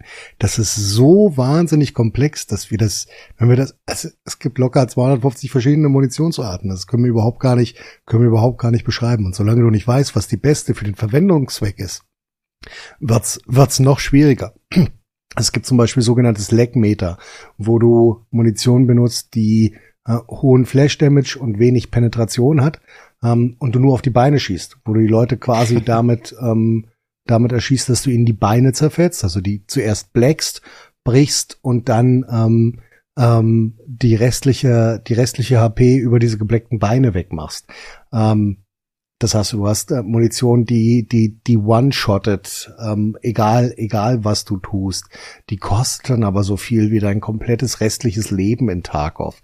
Ähm, das ist alles wahnsinnig komplex und wir können die Komplexität gar nicht in einem Podcast, der eine Stunde oder anderthalb oder zwei geht, auch nur im Ansatz widerspiegeln, beziehungsweise bräuchten dafür halt sehr spezifische Fragen, die wir dann beantworten können, weil wir daran gar nicht denken. genau. Äh, mir sind noch zwei Sachen gerade eingefallen, als du erzählt hast. Äh, zum einen, Rüstung haben wir natürlich auch verschiedene Gewichte. Gewicht spielt generell eine Rolle. Äh, das, das wirkt sich dann auf Lautstärke und Geschwindigkeit aus, Erschöpfungsgrad und so weiter. Und man kann grundsätzlich drei Waffen mit sich tragen, äh, am Mann sozusagen. Also man kann zwei Hauptwaffen tragen oder zwei Langwaffen, wie man will, und eine Pistole. Zusätzlich kann man sich natürlich den Rucksack voll machen mit Waffen, aber ja, da liegen sie halt gut. Also da hat man nicht direkt Zugriff drauf. Und äh, grundsätzlich ist es so, dass man Items auch auf eine Quickslot-Leiste drauflegen kann, bis zu zehn Stück halt. Und auf die kann man aber nur zugreifen, wenn man sie entweder in der Hand hat, also die Waffen, oder in der Hosentasche oder im Rig. Also es gibt halt so eine, wie nennt sich das, äh, Nino? Eine Koppel nennt sich das, hast du gesagt? Ja, Koppel. Genau. Ja, so eine taktische Weste sozusagen. Da hat man dann die Granaten, Heilungsgegenstände, was auch immer drin, halt Sachen, die man schnell zur Verfügung haben muss und auf die kann man dann schnell zugreifen. Wenn ich mir jetzt ein Medikit in den Rucksack packe, dann kann ich das nicht über eine Schnelltaste benutzen, sondern muss dann tatsächlich äh, äh, ja, Tab drücken, dann quasi das Menü aufmachen, das Inventar und dann mit Rechtsklick das Item anwenden sozusagen. Genau. Ja, Philipp, hast du das Gefühl, dass noch irgendwas erwähnt werden müsste? Bestimmt auch sehr, sehr viel, aber ähnlich wie Nino, wir können da nicht alles draufsetzen, allein um nochmal auf Munition zurückzukommen. Wir haben ja nicht nur Damage und Penetration, wir haben ja auch noch Fragmentation, wir haben noch Armor Damage, wir haben noch Ricochet Chance und dann haben wir noch Speed. Allein diese sechs Dinge, die wir haben, ist halt für jede einzelne Munition da und die alle auswendig zu kennen und darüber zu reden und noch zu sagen, welche Armor Class sie penetriert und welche nicht und das ist schon eine Menge. Ja. Ja. also da, da orientiere ich mich ja im echten Leben mit Penetration kenne ich mich nicht aus. Ich habe keine Ahnung, wie es im Wiki funktioniert. Also ich weiß es einfach nicht. Ja, wenn ich da irgendwas wissen will, dann äh, muss ich das irgendwie nachschauen oder euch fragen, so also da hört es bei mir auf, ja. Ich kenne jetzt nicht jede Zahl von irgendeiner blöden Munitionsart und welche Rüstung das verhindert. Also da bin ich dann tatsächlich, selbst in meiner Zeit, als ich viel gespielt habe, nie so richtig durchgestiegen. Das ändert sich auch dauernd. Na, das ist ja immer bei diesen sich immer verändernden Spielen. Du hast ja nie das eine, was du dann weißt und was du dir merkst und was dann für immer existent ist, sondern es gibt einen neuen Patch. Sachen werden getweakt, genervt, gebufft. Und dann ist halt dein Wissen, was du eigentlich vorher hattest und was du dir im Kopf abgespeichert hast, auf einmal falsch. Und dann hast du halt irgendwelche dummen Informationen, die du dann vielleicht sogar im besten Fall noch anderen Leuten weitergibst, wie ich das da manchmal mache. Und dann kommt ihr so, ey, nee, Lukas, das war vor sieben Patches. Ach so, ja, okay. ja, gut, passiert halt. Und dann kommen noch zusätzlich die Bugs dazu, die ab und zu mal was kaputt machen oder sie verändern einfach irgendwas, ohne überhaupt jemanden darüber Bescheid zu geben. So, ja. wie Nino zum Beispiel vorhin meinte mit dem Hideout, wo du deinen, äh, den Airfilter einsetzen kannst, der eigentlich deine Vitality, Strength und so weiter stärkt, damit du besser leveln kannst. Der ist seit drei Patches kaputt, das weiß aber so gut wie keiner. Und immer noch kaufen Leute im Fliehmarkt die Dinger für 200.000, weil sie denken, sie verbessern irgendetwas. Genau, ja. Ja, ich habe auch schon einige äh, rausgebracht, diesen Raid, weil ich mir dachte, jo, die sind äh, super. Ja, okay. Äh, eine Sache wollte ich noch erwähnen. Ähm, ich hatte ja vorhin schon angesprochen, dass das Spiel letzten Endes Open World werden soll. Äh, man hat keine Ahnung, wann das Spiel erscheinen wird. Das wurde noch nicht gesagt und ich glaube auch nicht, dass es in den nächsten fünf Jahren final erscheint. Also das ist äh, ein ewiger Grind tatsächlich. Das ist so ein bisschen Star Citizen, nur halt ein paar Nummern kleiner, viele Nummern kleiner, aber trotzdem einfach von den Ambitionen ist es gigantisch. Und da bin ich auch mal gespannt, ob das dann am Ende wirklich so realisierbar ist, wie sie es geplant haben, vor allem technisch, weil Nino hat schon gesagt, die Unity Engine ist jetzt vielleicht nicht optimal dafür. Da bin ich äh, äußerst gespannt, was da am letzten Ende dabei rumkommt und ob wir drei bis dahin das Ganze noch spielen. Äh, da bin ich wirklich sehr, sehr gespannt. Ja, also das, Spiel, das Spiel lebt halt auch wahnsinnig von der Community, das muss man halt auch relativ einfach sagen. Und von den Menschen, die der Entwickler ist relativ Community, ja, ähm, es gibt, gibt Podcasts, gibt Twitch-Streams, ähm, wo dann halt Sachen erklärt werden. Die machen nie das, was wir wollen als Community, aber sie erzählen uns wenigstens, was sie tun, auch wenn sie es erst äh, uns erzählen, nachdem sie es bereits getan haben. ja. Ich bin eigentlich sehr zufrieden mit dem Entwickler Battle State Games. Also ich finde, die machen da einen guten Job und ich mag deren Kommunikation. Ich, ne, wie du sagst, sie sind relativ nah in der Community. Und ich habe halt vor allem das Gefühl, die bullshitten einen nicht. Ja, die die sagen halt das, was sie machen und warum sie es machen. Es mag nicht mal richtig sein oder nachvollziehbar oder man mag es nicht gut finden so. Aber ich habe das Gefühl, die sind einfach ehrlich in dem, wie sie es machen und sie kommunizieren es dann halt auch so. Und das weiß ich doch sehr, sehr zu schätzen. Und ich finde, das ist gerade so in dieser heutigen gepolischten AAA-Welt, so finde ich, ist das ein ziemlich cooles Asset tatsächlich, ja. Ja, sehe ich genauso. Gut. Ja. Eine, Sind wir uns eigentlich sehr schön. Äh, eine Sache noch, es gibt äh, einen Arena-Modus, der geplant ist. Das soll dann tatsächlich hm, so ein bisschen Call of Duty-esque werden. Also, dass es äh, eher so kurze Schlachten sind, in denen man antritt. Vielleicht sogar mit vorgegebener Ausrüstung. Das weiß ich ehrlich gesagt noch nicht so genau, wie das funktionieren soll. Aber das ist halt geplant in Zukunft. Hast du da irgendwelche Details, Nino, die schon klar sind? Oder ist das alles noch so ein bisschen diffus? Nee, das ist wie immer bei Battlestate Games ist das vollständig diffus. Also die haben jetzt gerade den Trailer geteilt, ähm, wo wir halt so grob wissen, was auf uns zukommt, dass du vier gegen vier oder fünf gegen fünf spielen kannst. Ähm, mit großer Wahrscheinlichkeit werden, wie du bereits gesagt hast, die ähm, die ähm, Sachen vorgegeben, die du ähm, haben kannst. Und das soll dann halt einfach ein bisschen schneller sein. Was halt witzig ist, ist es, dass vom Hauptspiel getrennt ist, dass es eventuell vielleicht sogar auf Steam erscheint und dass die Leute dann dort so ein bisschen Call of Duty Close Quarters mäßig gegeneinander spielen können, um vielleicht tatsächlich ähm, Lust auf das richtige Spiel zu bekommen. Du sollst wohl auch ähm, PMC-Sachen aus dem richtigen Spiel übertragen können, aber grundsätzlich sollen es zwei getrennte Spiele sein. Die Leute, die die teuerste Version von Escape vom Tarkov haben, werden Zugang zu diesem Arena-Quatsch kriegen. Ähm, äh, für umsonst, weil es halt DLC ist. Äh, der Rest wird es dann wahrscheinlich kaufen müssen, wenn er es denn möchte. Genau, ja. Ja, okay. So viel zu Escape from Tarkov. Äh, ich hatte ja letzte Woche schon angefragt. Wenn ihr spezielle Fragen habt, könnt ihr uns die gerne schicken. Und wir haben jetzt einiges. Wir haben die diesmal extra ans Ende gelegt, weil es, glaube ich, erstmal besser ist, so die ganzen Mechaniken und die, so das Fundament quasi zu legen. Und jetzt äh, versuchen wir noch die Fragen zu beantworten. Äh, wir haben zum einen vom Martin wieder netterweise was bekommen. Ach so, vielleicht als kurze Anmerkung, wir hatten noch mehr Feedback tatsächlich, aber da sich das jetzt nicht speziell auf Tarkov bezogen hat, äh, nehmen wir das dann in die nächste Folge mit rein. So, Martin schreibt, äh, habt ihr schon mal beim Tagausspielen euren Blutdruck und Puls aufgezeichnet? Ähm, ich gehe mal davon aus, dass wir das alle drei noch nicht mit einem speziellen Gerät gemacht haben. Äh, ich zum Beispiel habe aber so ein Fitnessarmband. Ich habe da noch nie ausgelesen, äh, aber ich habe schon ab und zu Streamer gesehen, die mit diesem Pulsding gespielt haben. Und ja, der schießt auf jeden Fall teilweise in äh, bedenkenserregende Höhen. Habt ihr das schon mal irgendwie nachverfolgt bei euch? Nee, ne? Also ich, ich messe kontinuierlich meine Herzfrequenz und die ist beim Tagausspielen 10 bis 15 ähm, Schläge höher als ähm, in meinem normalen, realen Leben.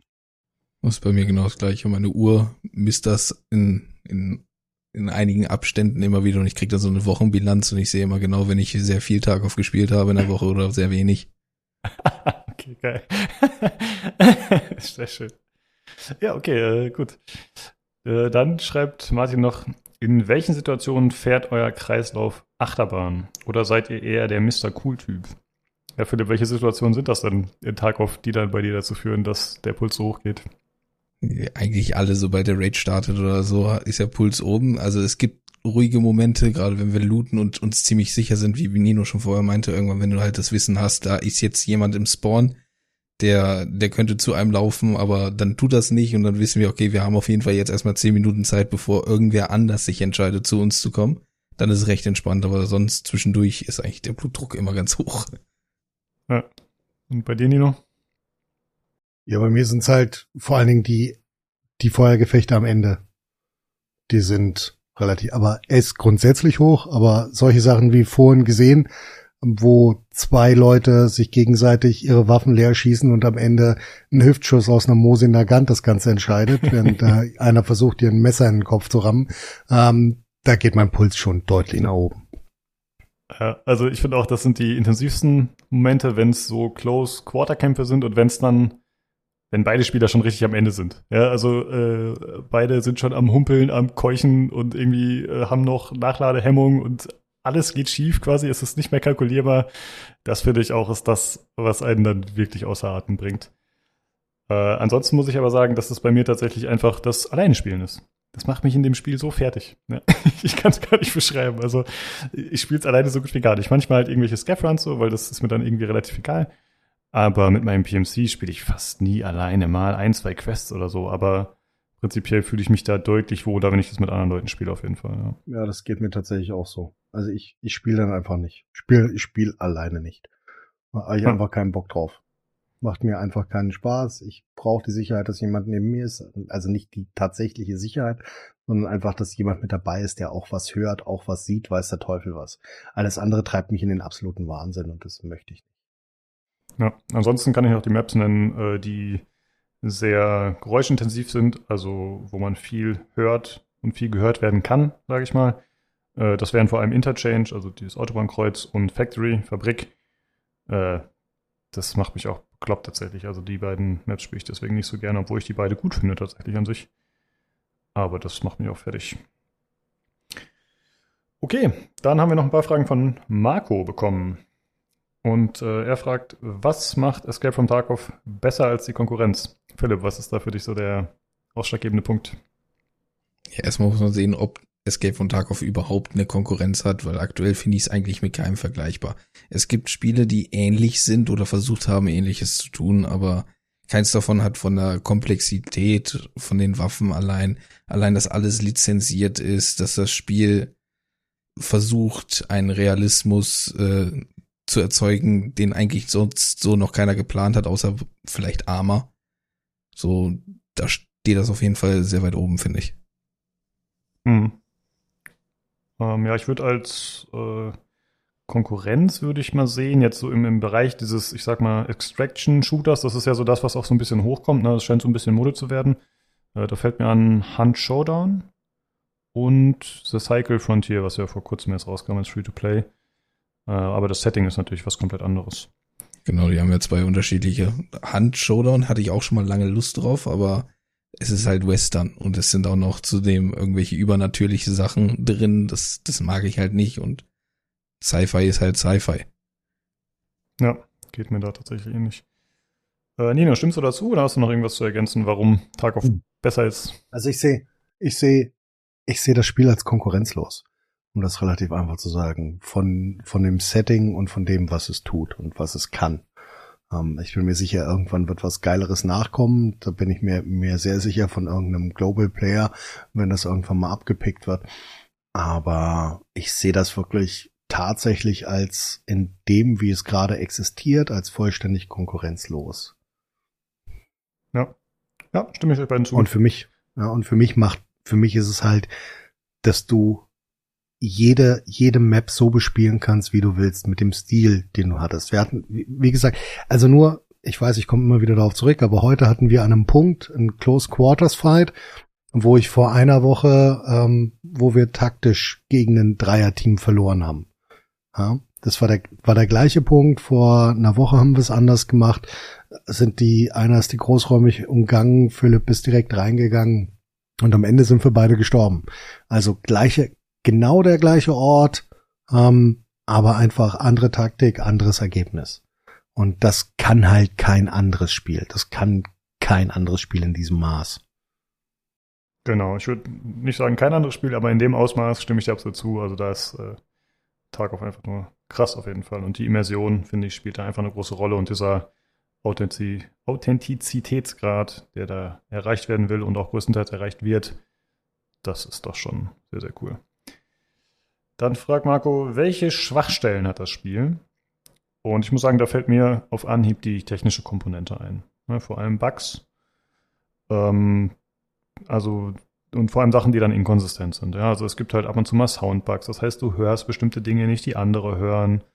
Ähm, ja, generell Sachen, die halt dann nicht bei jedem Spieler gleich dargestellt werden. Äh, Desync, also dass nicht jeder immer da ist, wo der andere ihn sieht, dass es halt irgendwie laggy ist sozusagen.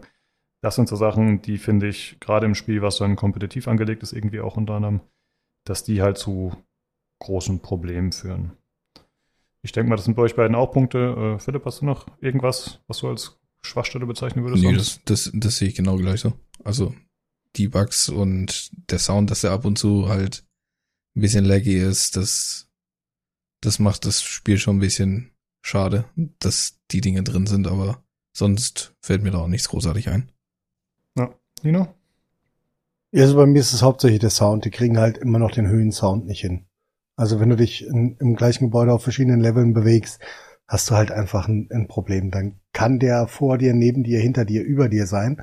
Du, du kriegst es einfach nicht mit. Und dann steht er auf einmal, steht er auf einmal vor dir weil er eine Treppe hochgerannt ist, was du vorher einfach nicht gehört hast, weil er einen Meter unter dir war. Also das, das funktioniert zum Beispiel noch nicht. Und grundsätzlich halte ich Unity halt für eine Schwäche. Ich glaube, Hm, das wäre mit genau. einer richtigen Engine deutlich besser gegangen. Ja. Ähm, ja, sie planen ja dieses äh, Steam Audio zu implementieren letztendlich. Das ist ja irgendwie so ein, äh, ich glaube, eine, eine, eine weitere Engine, die sozusagen extern ist, die da jetzt so eben Steam führt, Audio, muss ich dich kurz unterbrechen, ist schon längst im Spiel, wurde nur umbenannt in Binaural Audio. Ja, ja gut, stimmt, stimmt, sorry. Äh, sagen wir es so, solange aber die eigentlichen Soundquellen noch nicht richtig funktionieren, ist halt das auch noch nicht richtig hilfreich, ne? So rum, okay, stimmt. Es sind halt die Richtig. Bugs drin, die halt die Treppenstufen und so weiter mit einbeziehen. Stimmt, ja. Ansonsten, wie seid ihr überhaupt auf das Spiel gekommen, fragt Marco. Äh, ja, da kann ich mir auf die Schulter klopfen. Ich habe hier den äh, halben Discord infiziert, vor allem Nino primär, äh, dass wir Tarkov gespielt haben. Ich habe das Spiel mal gesehen bei Moondial 7.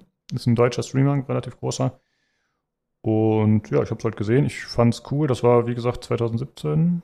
Da habe ich, glaube ich, angefangen zu spielen. Ich hatte echt null Plan. Es war noch deutlich weniger umfangreich als heute, aber trotzdem unheimlich komplex. Und äh, ja, seit wann spielen wir denn, Nino? Seit 2020 oder so ähnlich Ja. zusammen? So lange Ja. ist ja noch nicht hier, ne? Ähm, aber eine Sache noch dazu, ich habe das Spiel vorher schon besessen. Ich hatte einen 16-Jähriger dazu gezwungen, das irgendwann mal zu kaufen. Und äh, du hast nur gesagt, lass uns das mal spielen. Ich habe gesagt, ich hab das. Ich habe es einmal gespielt und wollte es nie wieder spielen. Und es ist ja so verlaufen, dass ich gesagt habe, es ist mir einfach alles egal. Und du warst völlig, völlig gestresst, ob deiner Sachen, äh, hattest Bier vier ohne Ende. Ja, gesagt, ist mir egal, ich gehe da mit Schrott rein und wenn ich sterbe, dann sterbe ich halt, ist mir egal. Ähm, und so ist das tatsächlich gekommen. Aber wir spielen seit zwei Jahren zusammen, das ist richtig. Ihr müsst euch das mal vorstellen. Ich laufe mit Nino über die Map, ja, und der rennt einfach durch jeden Busch und macht immer Geräusche und macht Lärm. Und ich war so richtig schissig und wird überall rumgekrabbelt. Und meinte, "Psch, hör doch mal auf, durch die Büsche zu rennen. Nein, nein, die hören uns. und Nino ist wie so ein Panzer durch den Wald gerollt. Aber äh, ja, mittlerweile äh, spielen wir doch, glaube ich, relativ ähnlich alle. Ja, und irgendwann kam auch äh, Philipp dann an Bord, dementsprechend. Ne? Ja, mit, mit Beitritt des, des Discord-Servers, ne? Ah, ja, okay, so schnell schon, ja. Und ja, zwischenzeitlich hatten wir mal so eine Phase, wo wir dann tatsächlich äh, sechs Leute waren, die das ein bisschen intensiver gespielt haben. Das heißt, da war es dann schon mal so, dass man sich aufteilen musste, weil man kann maximal mit fünf Leuten in einer Party spielen. Das haben wir noch gar nicht erwähnt.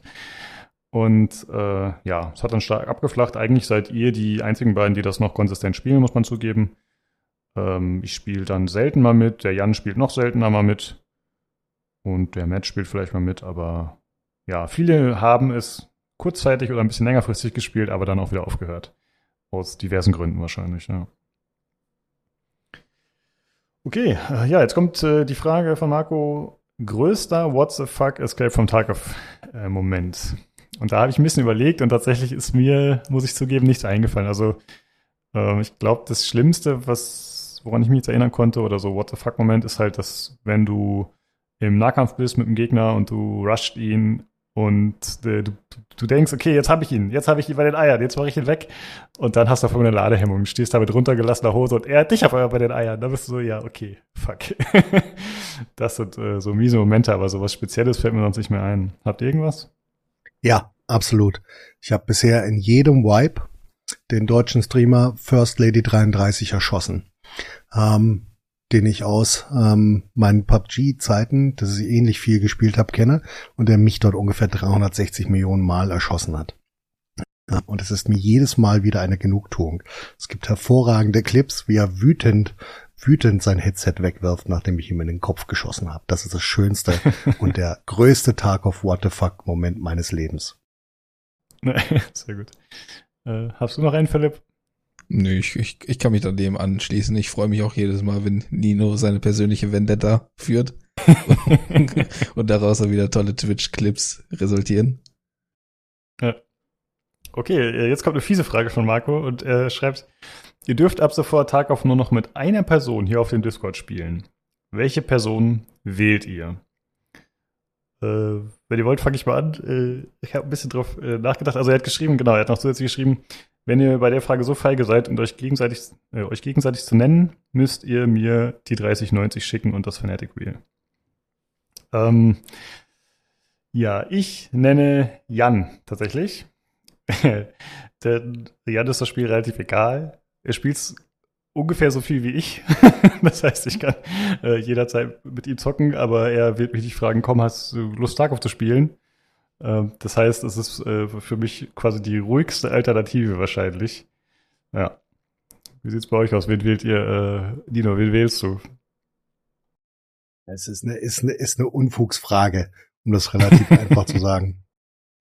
Ähm, ich würde immer den besten Spieler, der aktuell auf dem Discord aktiv ist, wählen und das ist aktuell Philipp. Aber das kann sich, tut mir leid, Philipp, aber das kann sich jederzeit ändern, sollte Martin jemals wieder zurückkehren. Sorry. Tut mir leid. äh, Philipp, wen willst du? Äh, wer ist dein Match? Ja, da ich ja sonst mein Wheel weggeben müsste, wenn ich jetzt Nino sagen würde, sage ich natürlich nicht Nino, obwohl ich eigentlich ja Nino nehmen würde. Ich hätte tatsächlich auch, ich, ich hätte tatsächlich auch Jan genommen, weil Jan ist ja recht pflegeleicht, wenn er mal mitspielt. Den, den drückt man ein bisschen was in die Hand, eine Handvoll Munition, mal ein Gewehr zu werfen und dann sagt man, hier komm, laufen wir hinterher und schrei, wenn du was siehst, was nicht ich bin. Und dann, dann funktioniert das schon irgendwie. Ja, dem ist das Ganze herrlich egal, ne? Das ist äh, angenehm, ja. Ja, fiese Frage von dir, Marco. Ja, okay, wir haben sie äh, ehrlich beantwortet. Okay, ja, äh, vielen Dank, Martin und Marco, für die Fragen. Äh, wir hoffen, wir haben alles zum Spiel erklärt. Mit Sicherheit nicht alles, aber es war hoffentlich relativ verständlich. Es war ein bisschen Kraut und Rüben immer wieder. Aber ist halt normal, da wir alle relativ tief in der Thematik drin stecken und jetzt liegt der Moderator. genau. Äh, ja, so ist es tatsächlich. Äh, ich, ich habe versucht durchzuführen, aber es ist vielleicht nicht immer gelungen. Okay. Äh, wenn jetzt dann noch Fragen offen sind, oder wenn ihr sagt, okay, äh, die haben so viel über das Spiel geredet und obwohl es ja so schlimm sein soll, äh, so begeistert und ich will mal mitspielen, dann meldet euch. Wir haben tatsächlich sogar einen Community-Account sozusagen, einen äh, Account, der, ein zweiter Account von mir, der noch äh, frei rumliegt. Und das war auch der, bei dem dann viele Leute mitgespielt haben und dann nach einem Tag gemerkt haben, okay, das Spiel liegt mir nicht. Äh, das heißt, wenn ihr mal einfach ausprobieren wollt, meldet euch, dann könnt ihr gerne mit uns eine Runde zocken oder auch ohne uns, aber dann könnt ihr es mal ausprobieren tatsächlich. Ja, ansonsten, wenn noch irgendwelche Fragen sind, Rückmeldungen, gerne auf uns zukommen. Wir beantworten das Ganze äh, auf dem Discord. Wahrscheinlich könnt ihr einfach im Hörerfeedback-Channel noch schreiben. Dann, wenn irgendwas unklar ist zu auf gehen wir dann nochmal drauf ein. Äh, ja, euch beiden vielen Dank, äh, dass ihr euch die Zeit genommen habt und äh, hier mitgemacht habt auf jeden Fall. Und dann würde ich sagen, liebe Zuhörer, wenn ihr, äh, ja, wie gesagt, wenn ihr Fragen habt, dann meldet ihr euch auf dem Discord oder alternativ per E-Mail an pcgcpodcast.gmail.com oder könnt, ihr könnt uns unter, äh, über Twitter kontaktieren unter dem Handle podcastpcgc. Da könnt ihr natürlich auch noch äh, generell Feedback loswerden oder ja, was auch immer ihr für Anliegen habt, wenn ihr selbst beim Podcast teilnehmen wollt, könnt ihr euch gern melden. Ja, dann vielen Dank fürs Zuhören und schaltet gerne nächste Woche wieder ein zum PC Games Community Podcast. Tschüss. Ciao. Reingehauen und dos vidania.